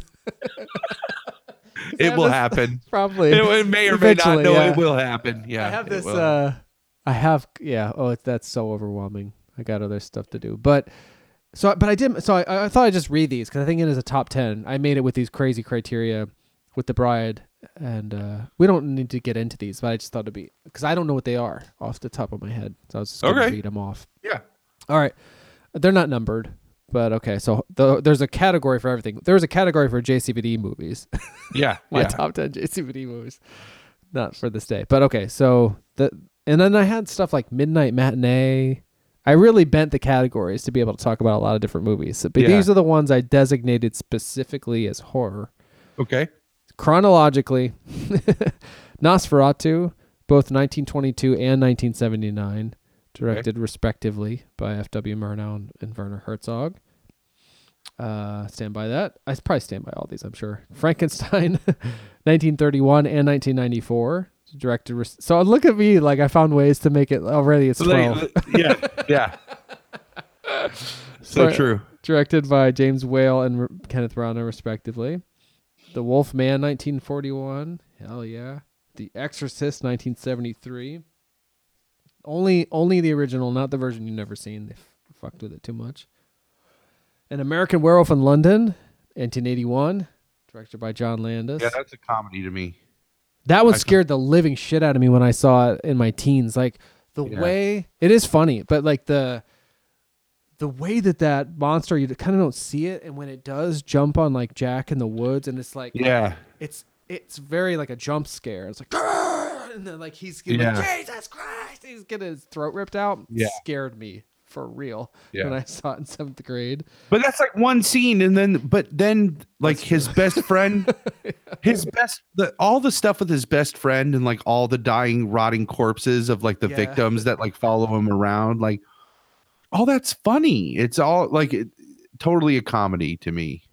Yeah, That- I could totally see that. Though it scares me more than it's funny to me, even Yeah. now. Like when the when he hit that transformational scene where he's like, Jesus Christ. Yeah, that shit is that shit is fucking So scary. scary, all like, of it. yeah.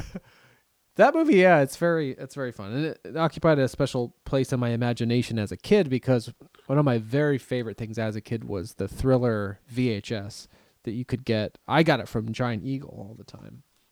Um, may, maybe Mainway Mainway Market is that what we said? Mainway, Yeah. possibly there too. Um, but I They're that remaking that uh, American Thriller? Werewolf in Oh, in American London. Werewolf in London. And I think that it that Leonard Maltin. Did he direct that? Oh, John John Landis. John like Landis, Leonard sorry. Maltin. Yeah, sorry, hilarious. they look the same. They do look the same. uh, I, I believe it's John Landis' son is directing it. Oh, that's fun. I'd be totally into that.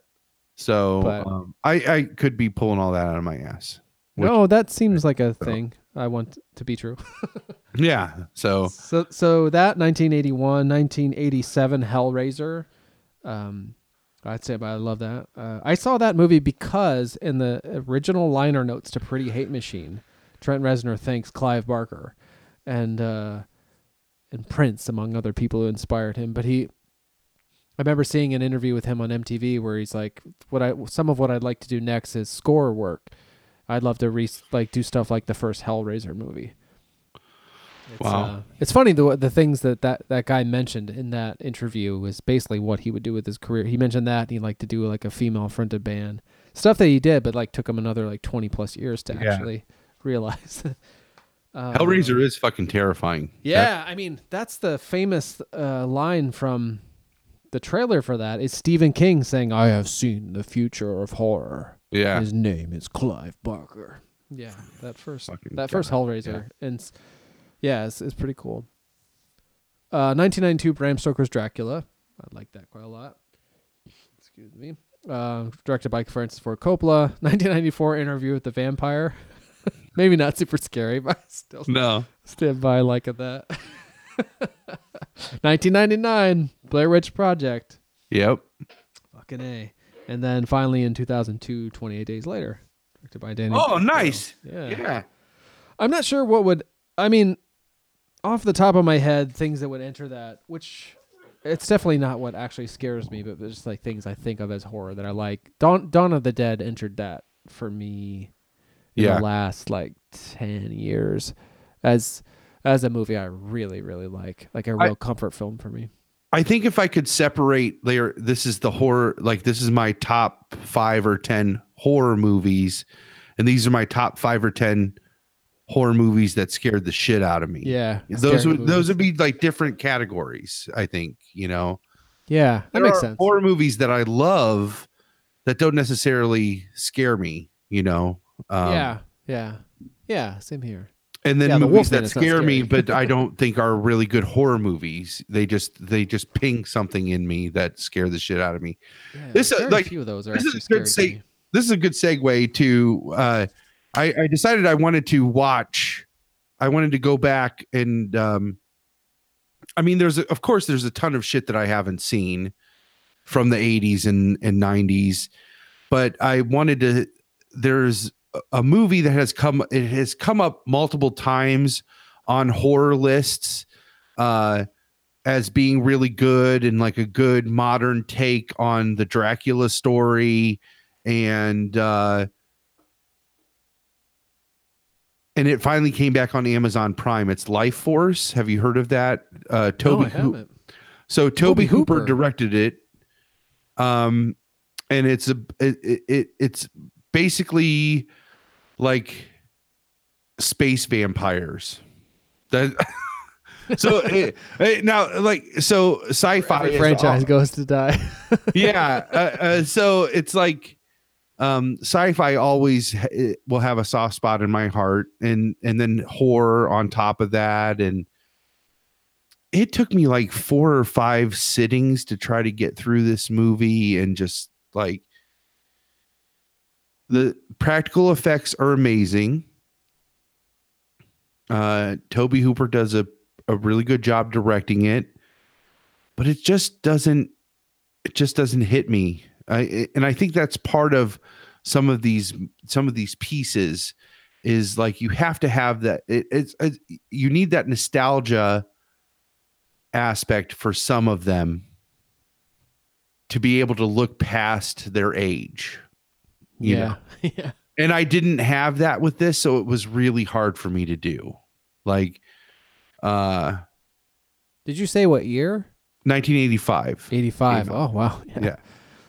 There was a lot of last year where I felt like I was in watching everything from 1985. I made this list of like Yeah. how many things I was consuming that had to do with and it's a was it's a Halley's Comet movie. So like we talked about Ah. that before, like where there was this whole slew of of horror movies and sci-fi movies that came out around Halley's Comet because it came Halley's. I forget when we looked it up, but I think it was right around 1985. Yeah. I had a sweatshirt, I remember.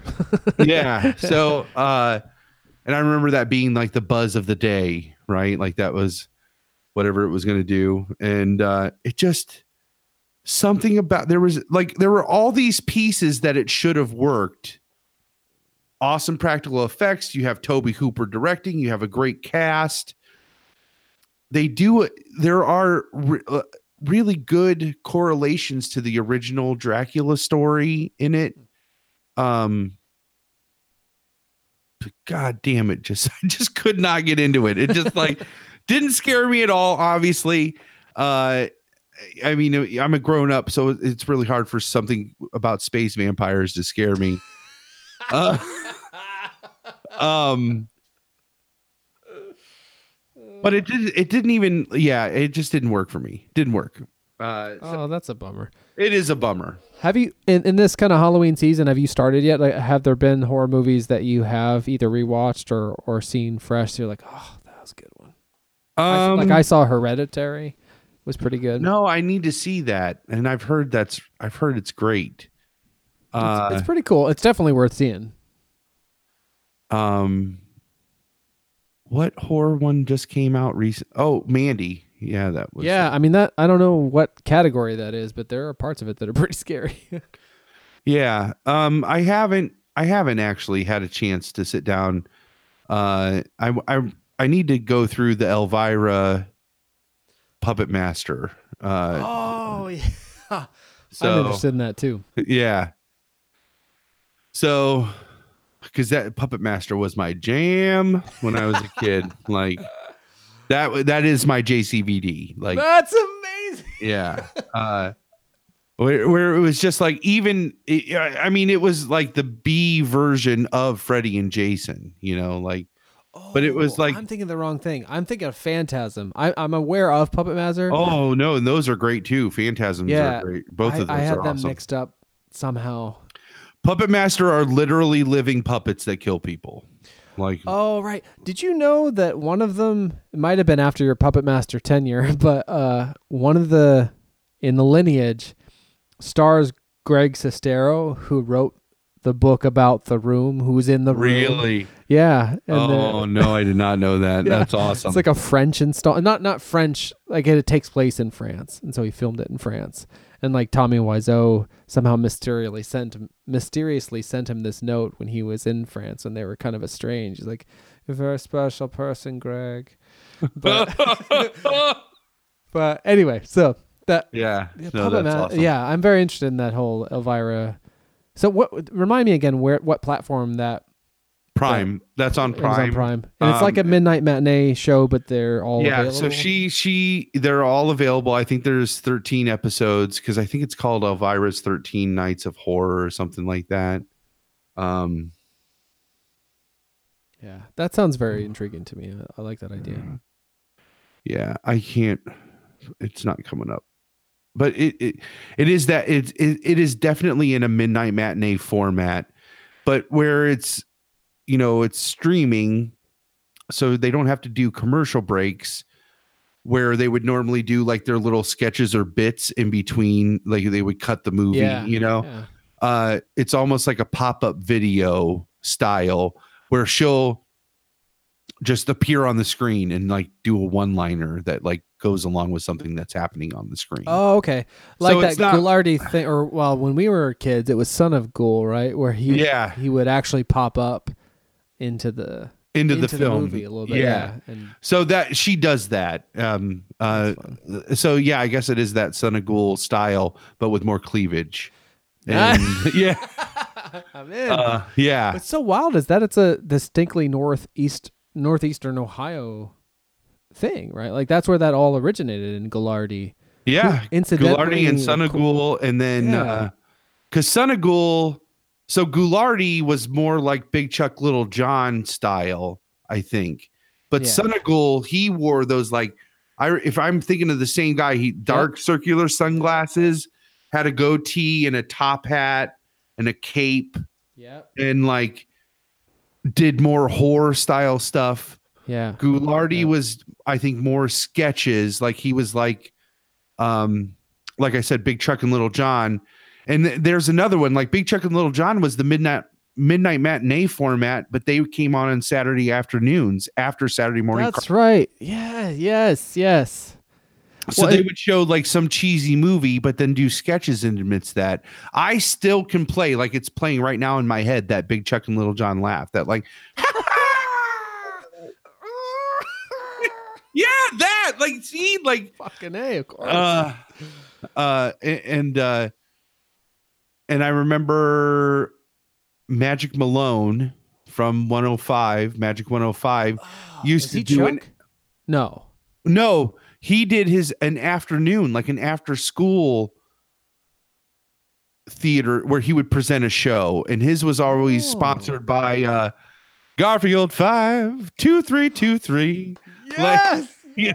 Uh, um. Yeah. well, of course, so- for me, Frank and Drac. That was. I'm pretty sure. and was that, that Northeast Ohio too? That was Northeast Ohio. Yeah, Fox. When Fox was first starting up, uh, that was one of its. Uh, that's how they were filling time. They showed a lot of movies. Movies on 19. Yeah. and um, it was ch- cheap back then to buy. Like in the 50s, Universal put out that kind of Universal Monster Collection real cheap, which is wh- how it ended up on a lot of those midnight matinee stuff. But um, so I'm a huge fan of Frank and Drac, which was basically like the Frankenstein monster and the Drac and Dracula hosted these monster movies. That first started out, it wasn't initially the Universal Monster Run, but when I became aware of it was because of that. Right around probably when 19 had bought that rights in 1988, and that started my love with. I think I saw Monster Squad.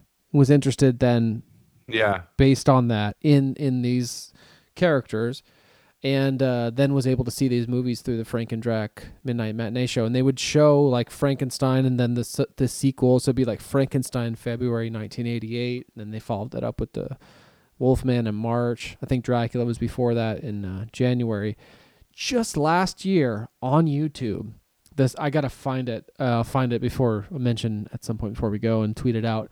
Somebody who's affiliated, who like probably is related to someone involved in the making of that show, posted all but the very first pilot episode, like Oh, just wow. just the part, just their parts. Yeah. And so recently I was able to like experience all of that like on YouTube in this uh oh, that's awesome. it was really fun. I can't tell you like I when I worked at that cable access center WCTV that we talk about a lot, at one point I did a cable access show that I call WCTV Video Vault where I basically I brought in these two kids who were they did a lot of shows. They were literally kids like middle school kids to host just stuff that I found in organizing their tape library. And uh, I did an intro that was based on the same Pink Floyd uh, song as theirs, Frank and Drac. I can't I can't overestimate Frank and Drac's like uh, presence in my in my psyche. And now in two, it was basically in 2018 that, that it all showed up 30 years later on YouTube. Yeah, and that's so weird that I mean, we say it must be a Northeast Ohio thing because those are just the ones that we know of. But Ghoulardi's the one. Like that's he he was a big deal. In fact, Yeah. Pa- Paul Thomas Anderson is his son. Oh, really? Yeah. Jesus. Yeah, Cleveland television late night horror host known as Ghoulardi, after whom Anderson later named his production company. Uh, anyway, yeah. But that is a national thing. I mean, because like Oh, sure. Yeah. Gremlin, Gremlins Two has that like say like they that same trope. I uh Yeah, it's probably the Ghoulardi part that that I Son love of the- Ghoul and all that is based I, I, I love though the idea that there's like the, these regions have their own Big Chuck and Little Johns and Yeah. Frank and Drax and Yeah. I mean Elvira obviously isn't from Northeast Ohio and she did a, a midnight matinee show like that. That's Yeah. how you Oh, know yeah. that's where she started the Elvira character, which was based on Vampira. I think is Yes, the- from the Ed Wood days. Yeah, I think I think Who then Vampire might have inspired, like- I could be Well, there that was Vampira, and then there was Morticia Addams, and then like this progression. But like Elvira was kind of inspired by all of them together. You know, she Yeah. has that like bouffant hair and big boobs and tight dresses, and Yeah. Jesus, God, is she sexy? Yeah, she was like a uh, a dark Dolly Paul, Dolly Parton. Yeah, yeah. how- it's like she had those bangs and everything. Yep, Yeah. yep. So, Oh, um, love that stuff. Yeah, but I would highly recommend that like 13 Nights with Elvira, 13 Nights of Horror with Elvira or something like that is Is it all the. Puppet Master stuff, or it's Puppet No, Master no, no. Let me see if I hey, hang on. Let me see if I can bring it up. Yeah, if that has a trailer, I'd be up for that. Or something. Then I got to, gotta get you to read us a scary story. Send us off into that good night. 13 Nights of Elvira is what it's called. Let me see if I can so here's the movies that it does. Cannibal Women in the Avocado Jungle of Death. Oh wow! Who doesn't want to watch that, right? I'm intrigued. Uh with a young Bill Maher in that.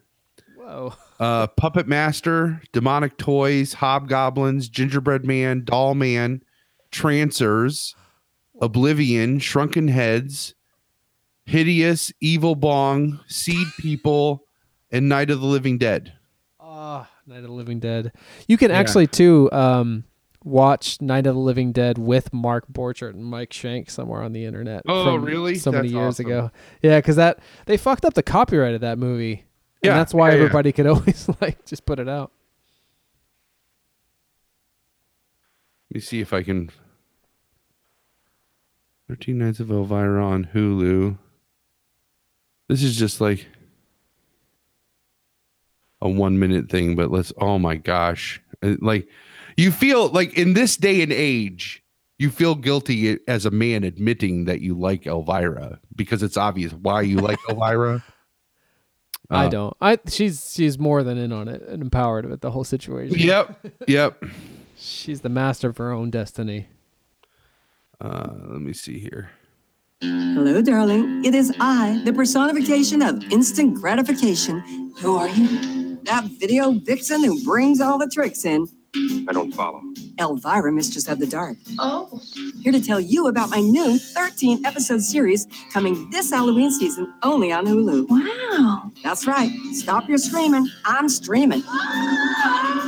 I've hacked into some of the worst, or, or the best movies. What is she talking about? Cinematic masterpieces like Cannibal Women in the Avocado Jungle of Death I'm man enough to face the dangers that lurk in the dark bosom of the jungle. and Evil Bong with Tommy Chong. You're gonna die, you evil bitch. You must be this high to watch. Oh, yeah. I'm not saying these movies are stinkers, because Hulu won't let me. No. All hosted by yours truly. It's 13 Nights of Elvira this October, only on Hulu. I haven't taken on 13 at once since 1981. Watch 13 Nights of Elvira, only on Hulu. Hello, darling. It is And it says only on Hulu, but it's not only on Hulu because it's on Amazon Prime. Wow, that looks really fun. Yeah. we, know what it looks like. also, yeah, it was crazy like to watch that, which uh, our YouTube viewers can see. But you, you, my eyes just went literally from her eyes to her breast to her eyes to her Yep, breast to her eyes to her breast. Yep. it's outrageous. So, Uh, she's no spring chicken too, but she looks fantastic. oh yeah, she looks great. I mean, she, she actually is. I there is an old Tom Waits album that she is on she's the a showgirl on in the background on the cover of that album. So she has been around. I mean, Oh, for a while. And uh yeah, she still looks fantastic. Uh if you you what- she well, does wanna look up cons, this- a lot of cons and stuff. yeah, yeah. One, I'm I'm a big fan of the of well, as we, as we all know of Kevin Smith and the Kevin Smith sort of universe and comic book men. They would often have that was the it's like a ah, I can't remember how many seasons. A lot, way more than you'd think. A lot of seasons until just recently. Um, all hosted in the Jay and Silent Bob Secret Stash comic book store in Red Bank, New Jersey, where Kevin Smith's friend from growing up or from his 20s, Walt Flanagan, owns it, and um, and you see basically a live action version of Clerks in some ways, where him and uh, Bryan Johnson and Ming Chen and Mike Zapcic, like who all are part of that world, are it, you know it's like it's like Pawn Stars but in a comic book shop. And some oftentimes they would have celebrity guests, and Elvira came through, and they spoke really Oh. highly of of her, and uh, I saw her in the last couple of years because of that. And I guess she has like a coffee table book. Yeah, uh, But she Amanda be- Peters, I think is her name. Did you already say that? No, no, I didn't. I didn't. Uh, yeah, uh, didn't know and she's like a redhead in real life. and- What? yeah. um, I just tweeted a picture of the Tom Waits album. Uh, but Oh, that's her in the background. Uh, whoa. okay. Hi. Yeah. and then uh, let me. wow, she looks I- like Susan Sarandon more than anything else. Yeah. I think she started as a showgirl in in in Vegas, but this is her copy. This is her in real life. Let's pulling back the curtain. I don't know. Oh, oh, that's nice though. Like that, it both looks Yeah. like her. Oh, that doesn't ruin anything at all. Actually, Yeah, no. that's cool. Oh, and there's her with her her book there in the corner. I'll put that on the on the show. Oh yeah. Um eh, so she eh, also has a big pinball connection. She, she has two different pinball machines. So our I, I, I- admittedly pinball is a very was a very was very misogynistic in the like 80s and 90s. Uh 70s, 80s and 90s. And uh she has two tables that are just all it, it- does her shtick perfect, where it's just like all innuendos um, and double entendres and showing off her best assets and uh, all of those things. The- uh, Scared Stiff actually is my that's my favorite pinball machine. I that's my dream machine to own one of these days. Um, Great name. yeah, uh, but in in amidst in, in the in the avenues that I was that I searched to see what pinball machines are for sale, there was this dream listing that she had two a brand new Elvira and the Party Monsters and a brand new Elvira Scared Stiff still in the boxes. And these machines were made in the like 80s and 90s, like early 90s. And they were being sold by her. And she would like Oh. meet the person and autograph the tables. And then you got to take them. But they were like 20 grand. It was it was like to get both of them, it was like nineteen thousand dollars. Kind of fun that you had to save both of them. Yeah. Yeah. Wah, wah. so uh but no, I highly recommend if you want that like like a a a, a, a new midnight matinee, uh, I would highly recommend it. It's very fun. Uh super fun. Absolutely. Uh I, I'm, right. I'm interested. Um, you gonna send us out with uh, well here I just found actually. Let me go real quick. I'm gonna give a plug to the uh, person who posted all the Frankendrack. Oh, It yeah. is, uh, so and then if you want to go back to 1988 and experience the whole run of Frank Frankendrack, um, a late night TV program co-hosted by Alan Christopher and Bob Kobai, Kobai, C- K O K K- Kokai. anyway, um, uh, search Lovey Dovey Yates on YouTube. L O V E I E D O V E I E Yates. Bless her heart for posting all this. I, I I actually asked her. She posted one, and then I wrote to her on YouTube, and I was like, "This is everything to me. Please post the rest if you any others you have." I actually requested a couple in particular, and she posted the whole goddamn run. Oh, as a result of your request? That's yeah, awesome. and they don't even. I mean, I think so because they don't even have that many views. But like, I love them enough on my own. yeah, I'm looking at one of them, 17 views. But so like, couldn't you take those then, and because you have those movies, Oh yeah, and like recreate the episode, the full episodes? Like, couldn't you do that? I, of course I could, and I probably will at some point. Yeah. what I actually, literally, I think t- in 2014, I think. Oh man, I've quite the odyssey with this. Like, I didn't used to be as crazy about saving things as I am, but I, I became that way. Lies. That's lies. Well, yes and no. I taped out, but I, I there's certain things, a handful of things, Frankendrack chief among them, several others. Also, the tapes that I made, my first original like music from 1989, 88, 89. I don't have that stuff. Like at a Yeah. certain point, I was embarrassed of them, and I destroyed all these things. It's funny because it's a little bit in a, in that eighth grade movie.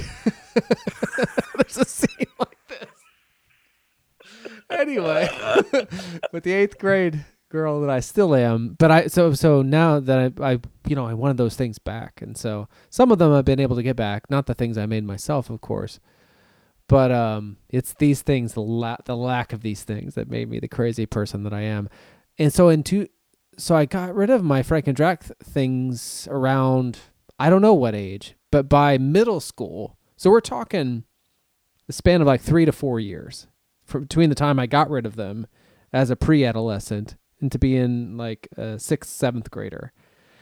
And I, Chris Sparger, wherever you are, thank God, somehow I realized he had taped them. And so I taped them from him like an SLP to SLP shitty, shitty copy. But he had a little bit more than even I had of like the Frankenstein run. But that was all I then had for years. And then uh, in 2000, f- and then they looked terrible. And then I had that mold scare where I Yeah. lo- and I had to like clean this tape of mold. And then I tried to digitize it all. And then I did. I ripped my Frankenstein DVDs and using like professional software. I want to say in 2014 created my own DVDs. Just the gigabytes alone is insane. uh of like that first Frankenstein run. Anyway, so when it came out, and so I had done that kind of recently. so when this this uh, Lovey Dovey Yates posted it last year, I just watched him straight through. Even my crazy, I didn't feel the need to watch all. Oh wow, that's awesome. Oh yeah, this stuff is powerful. Yeah, Yeah, even if no. it's like a, a totally seldom it, seen dude. show from Totally Northeast. Ohio, like that changed my life. Yeah. Uh, okay, well we've been going a long time, and we teased early on. Palmer reading scary stories to tell in the dark. Holy shit! Oh I have man. too.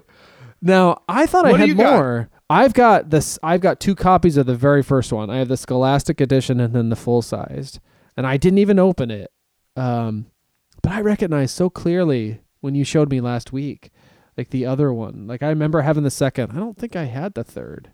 This must be the full size one that you're, because mine doesn't say Scholastic. It says Harper Trophy. Harper Trophy. Yeah, three fifty. Yeah. And then how many pages is yours? It looks thicker than mine. Well, I doubt it is. Ew.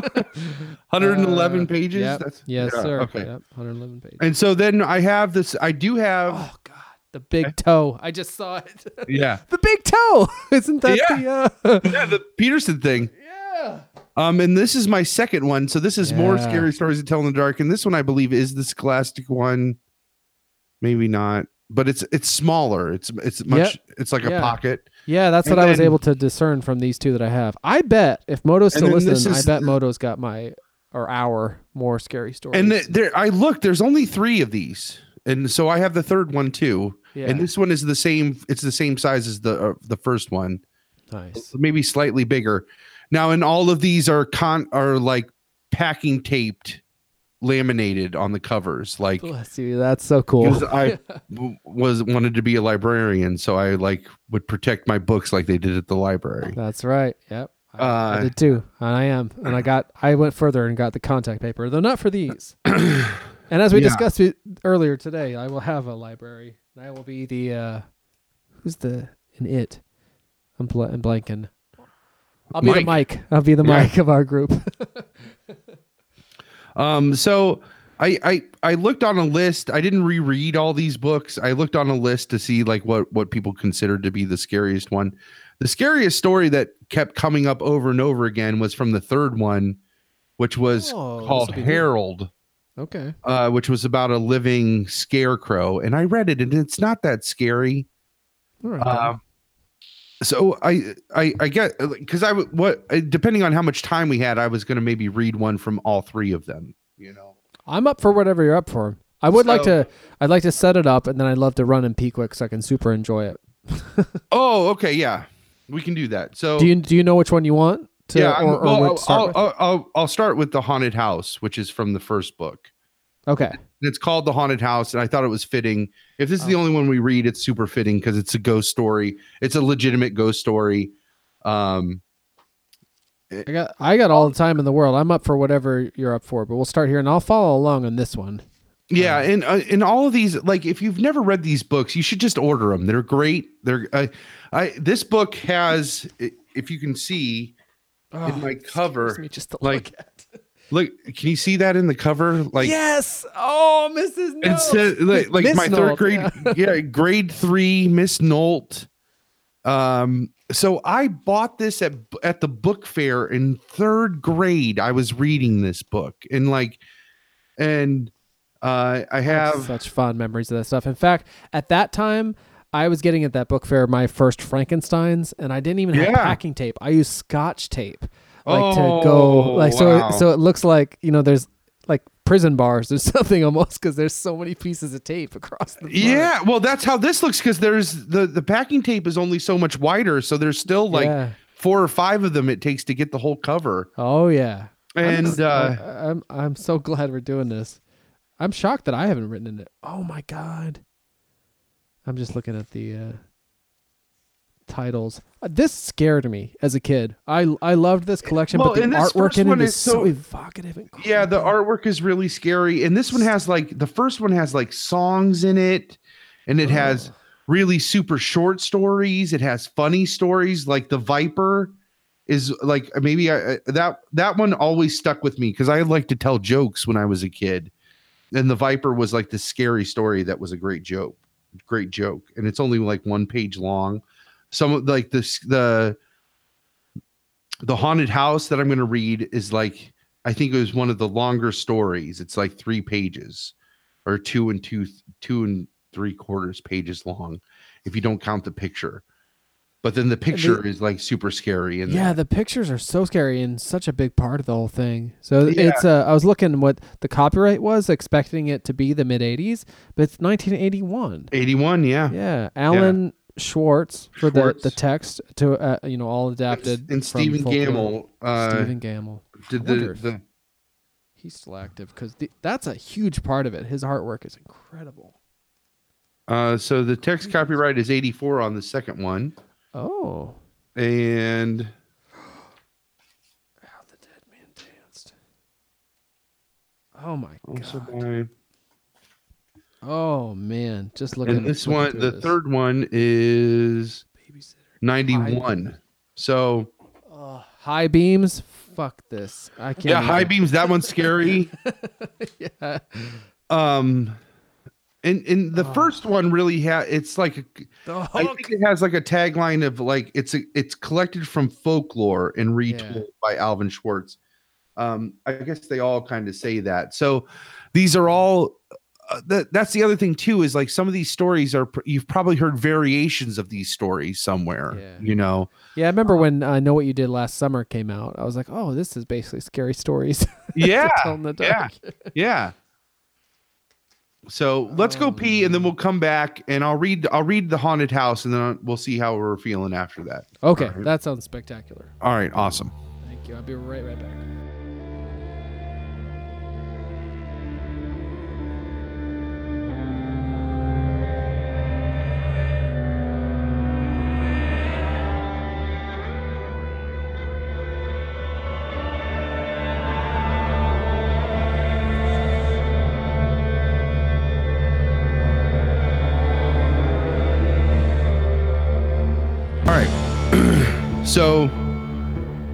Yet another mutual childhood love that we just found out as nearly 40 year olds. yeah. Is this That the haunted broken to it. house? Is that which one? The haunted house on page 29. Yeah. Nine. I love that. I can follow. Man, I rem- this is so crazy. Like how much I remember this text. like this. And I remember like the reading that it this looks. bed at like in the dark and oh, like Fuck! I turned the page. I wasn't ready for turning that page. Yeah, yeah. that hit me. Yeah. Fuck the illustration. I'm gonna look this dude up on Twitter. I, w- I hope he's still active. It's a real distinctive style. So they're making listen to this. They're making a scary stories to tell in the dark movie that's coming out next year that Guillermo del Toro is producing. Ooh.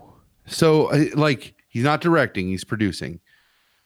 But it I can't wait. It's going to be awesome. Fuck yeah, that's great. I Wonder, yeah, this whole '80s renaissance must have uh, sparked something. Dude is 75 years old from Des Moines, Iowa. oh man. Stephen Gammell, Mil-. American illustrator. We should have we should have saw him while we were out there last year. I know. We'll make a pilgrimage this time. Yeah. oh my goodness. All right. So this is the haunted house.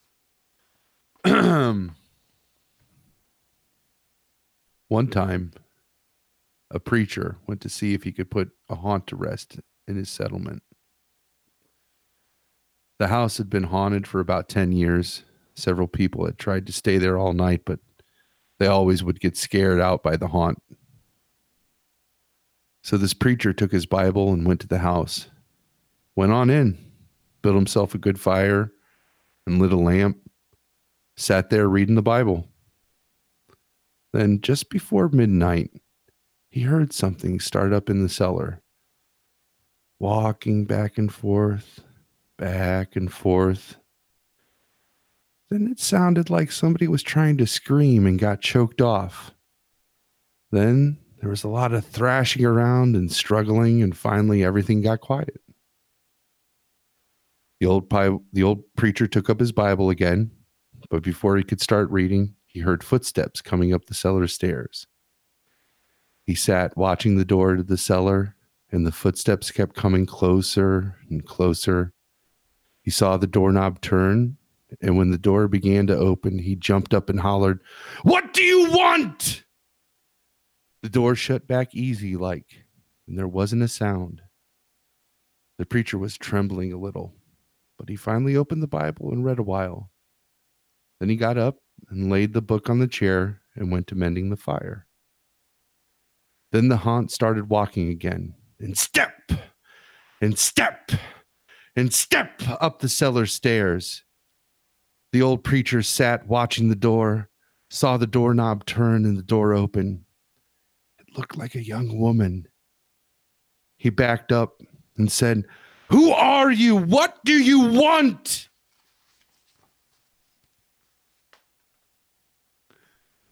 The haunt sort of swayed like she didn't know what to do. And she just faded out. The old preacher waited, waited. And when he didn't hear any more noises, he went over and shut the door.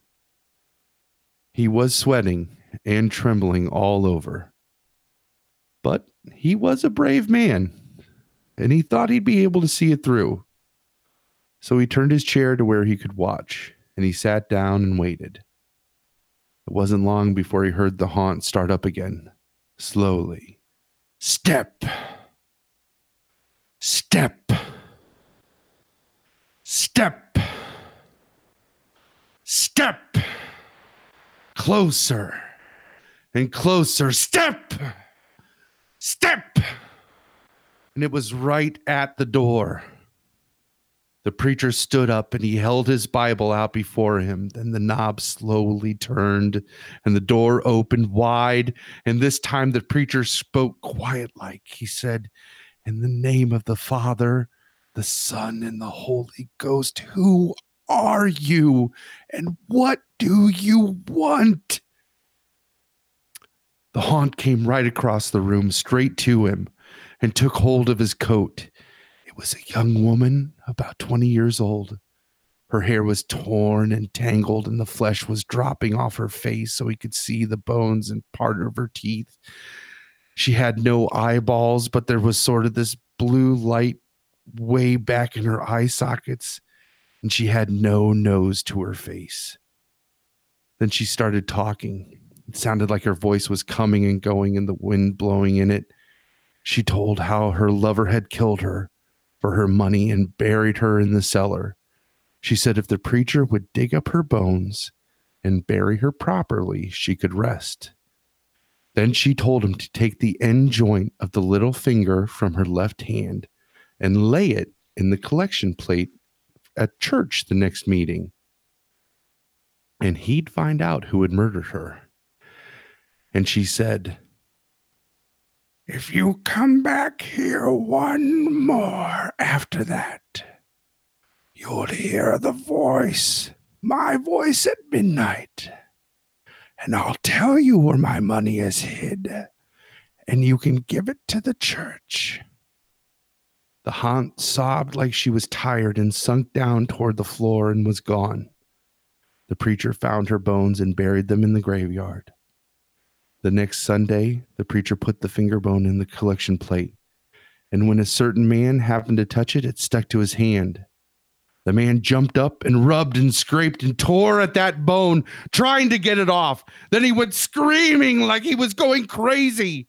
Well, he confessed to that murder, and they took him on to jail. After the man was hung, the preacher went back to that house at midnight, and the haunt's voice told him to dig up under the hearth rock. He did, and he found a big sack of money. And where the haunt had held on to his coat, the print of those bony fingers was burned right into the cloth.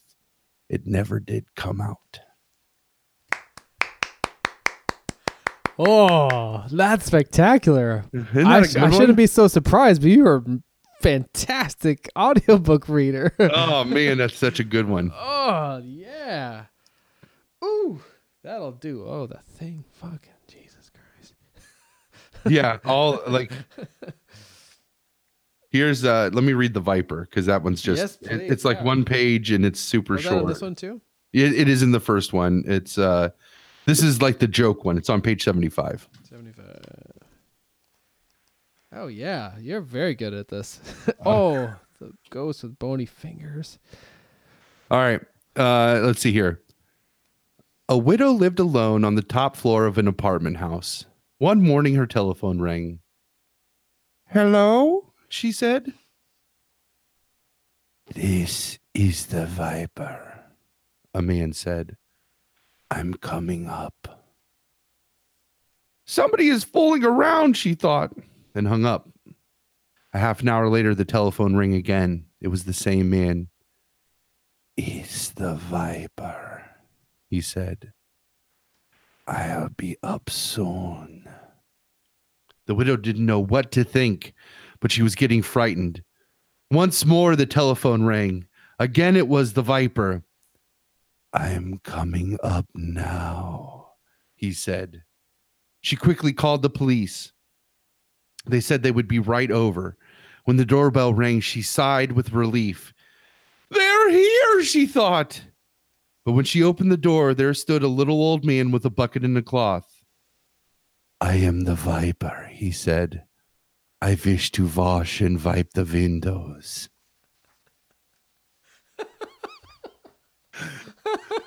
Third grade me thought that was the height of comedy. Like, Oh, I bet the Anybody- bride would like that. She yeah, likes that anybody who would listen. Oh, that's delightful. Yeah. Well, I'm going to put in a formal request that one of the um, iterations of the Cannibalized be an audiobook because that was so good. Oh, yeah. Thank you. Oh, yeah. Thank you. I you. love I love. I love reading stuff out loud. Um I was hoping to have a short story to do like do as an audiobook of the cannibalized, but I just hadn't I haven't I I have great ideas, but I haven't uh gotten anything down that's solid yet. But when I do, I will read it and that's how I'll share Oh. it with you. That'd be amazing. Yeah. So Yeah, you got a gift. That's really quite something. thanks, man. All those years listening to all those years of Frank Muller and George Guidall and all those great narrators. It just like you got to do the voices. That's really the trick. Like you have to be, and you have to. We got to act I the whole thing. Your steps were great. Step, step. I felt it. It was great. Yeah. Oh man, awesome. So Oh, I'm glad we did that. absolutely, but we are past my bedtime. So Yeah, bedtime stories with Palmer and Dave. A third spin-off. right after Uh, Wiener. Dumb. Halloweener. dumb- Halloweener. Yeah. Halloweener Uh. special. Um, yeah, man, it's been this was a great episode. I'm glad we finally got to talk about uh Castle Rock. Um, tell some scary stories, talk about like Halloweeny stuff. Yeah. So uh I'm looking forward to the the the crow stuff that you share with us. The Yeah, next- I'm looking forward to revisiting that myself. on the 31st. So, uh, all right, long walkers, let's go through the list before we sign off here. yeah. Uh, make sure you're subscribing over on our YouTube page. That's a big one. We're trying to get to our 100 subscribers so we can get our unique YouTube URL. Uh, while you're there, ding the bell so that you get notified every time we do one of these live recordings or when Dave puts out the edited down podcast, which he leaves the video in that goes on the YouTube. Uh, if you're listening to this through one of the other podcasting apps like the iPod or the Apple iPod app, let me try that again, or the Apple Podcast app, or Stitcher, or Google Play Music, uh, you're just getting the odd or or um, SoundCloud. You're just getting the audio. Uh, he leaves all the video in though on the what goes on the YouTube channel. So um, you can get us on any of those things by searching Long Walk Short Drink. Uh, head over to our Twitter page at LWSD Pod. Uh, follow us there where you'll get notified of all the fun haps that are going on there. um, head over to audibletrial.com slash LWSD to sign up for your free audiobook trial. Listen to Michael C. Hall reading Pet Sematary Yeah. um, Very good so far. or uh, uh, It read by Steven Weber, Ooh. which is like One of the best. good Halloween ones. That is up there in the top five easily. Really Best good. audiobooks ever. Um, God, that talk about a performer. That guy, Yeah. that guy does the voices. Let me tell you, like, good That stuff. is epic. Yeah. Yeah. That can't be oversold. Yeah, I, I'm I'm really excited for you to get to the fourth Dark Tower book because that that that is my I think the best audiobook ever. Uh, In different down one. seasons.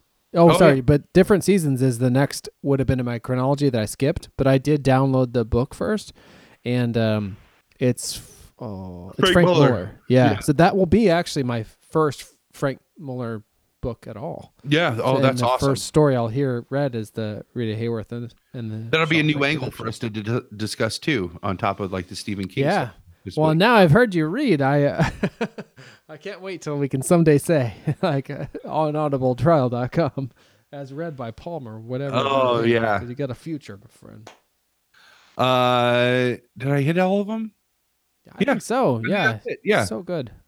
Uh, head so over well to uh, Twitch TV dot Oh, yeah. uh, Twitch.tv and uh, search for Rocky Mountain AM and see Twinkie's Twitch stream. Uh, he does that uh, on Tuesdays, midnight Eastern time, 11, uh, 11 p.m. Central, 10 p.m. Mountain time. Um, check that out or catch up on him. He will post those after he does them as well, so you can just watch them. That's how Oh, I. on it, does he post them on his Twitter? Or No, they're on the Twitch. They're on his. Oh, Twitch yeah. You can Okay. go I'll back check out last night's. So, uh, but check that out as well. Uh, other than that, thanks, Long Walkers. We appreciate you for the long haul, Dave. I appreciate you, buddy. I appreciate you, sir. Thank you so much for for reading to us and uh Yeah, no problem. No Yeah. problem. Maybe, uh, maybe when I get that uh, that cannibalized short story done. oh yeah. Anything. Fuck it. You can read the phone book to me. Do it like that. awesome. All right, man. Love you, buddy. Uh, love you too. To our one viewer moto, I'm sure that's you. Thanks for thanks for staying with us, and uh, we will catch you on the flip side. Have a good one. All right. Cheers, Long Walker. Well, happy Halloween. Yeah, happy Halloween.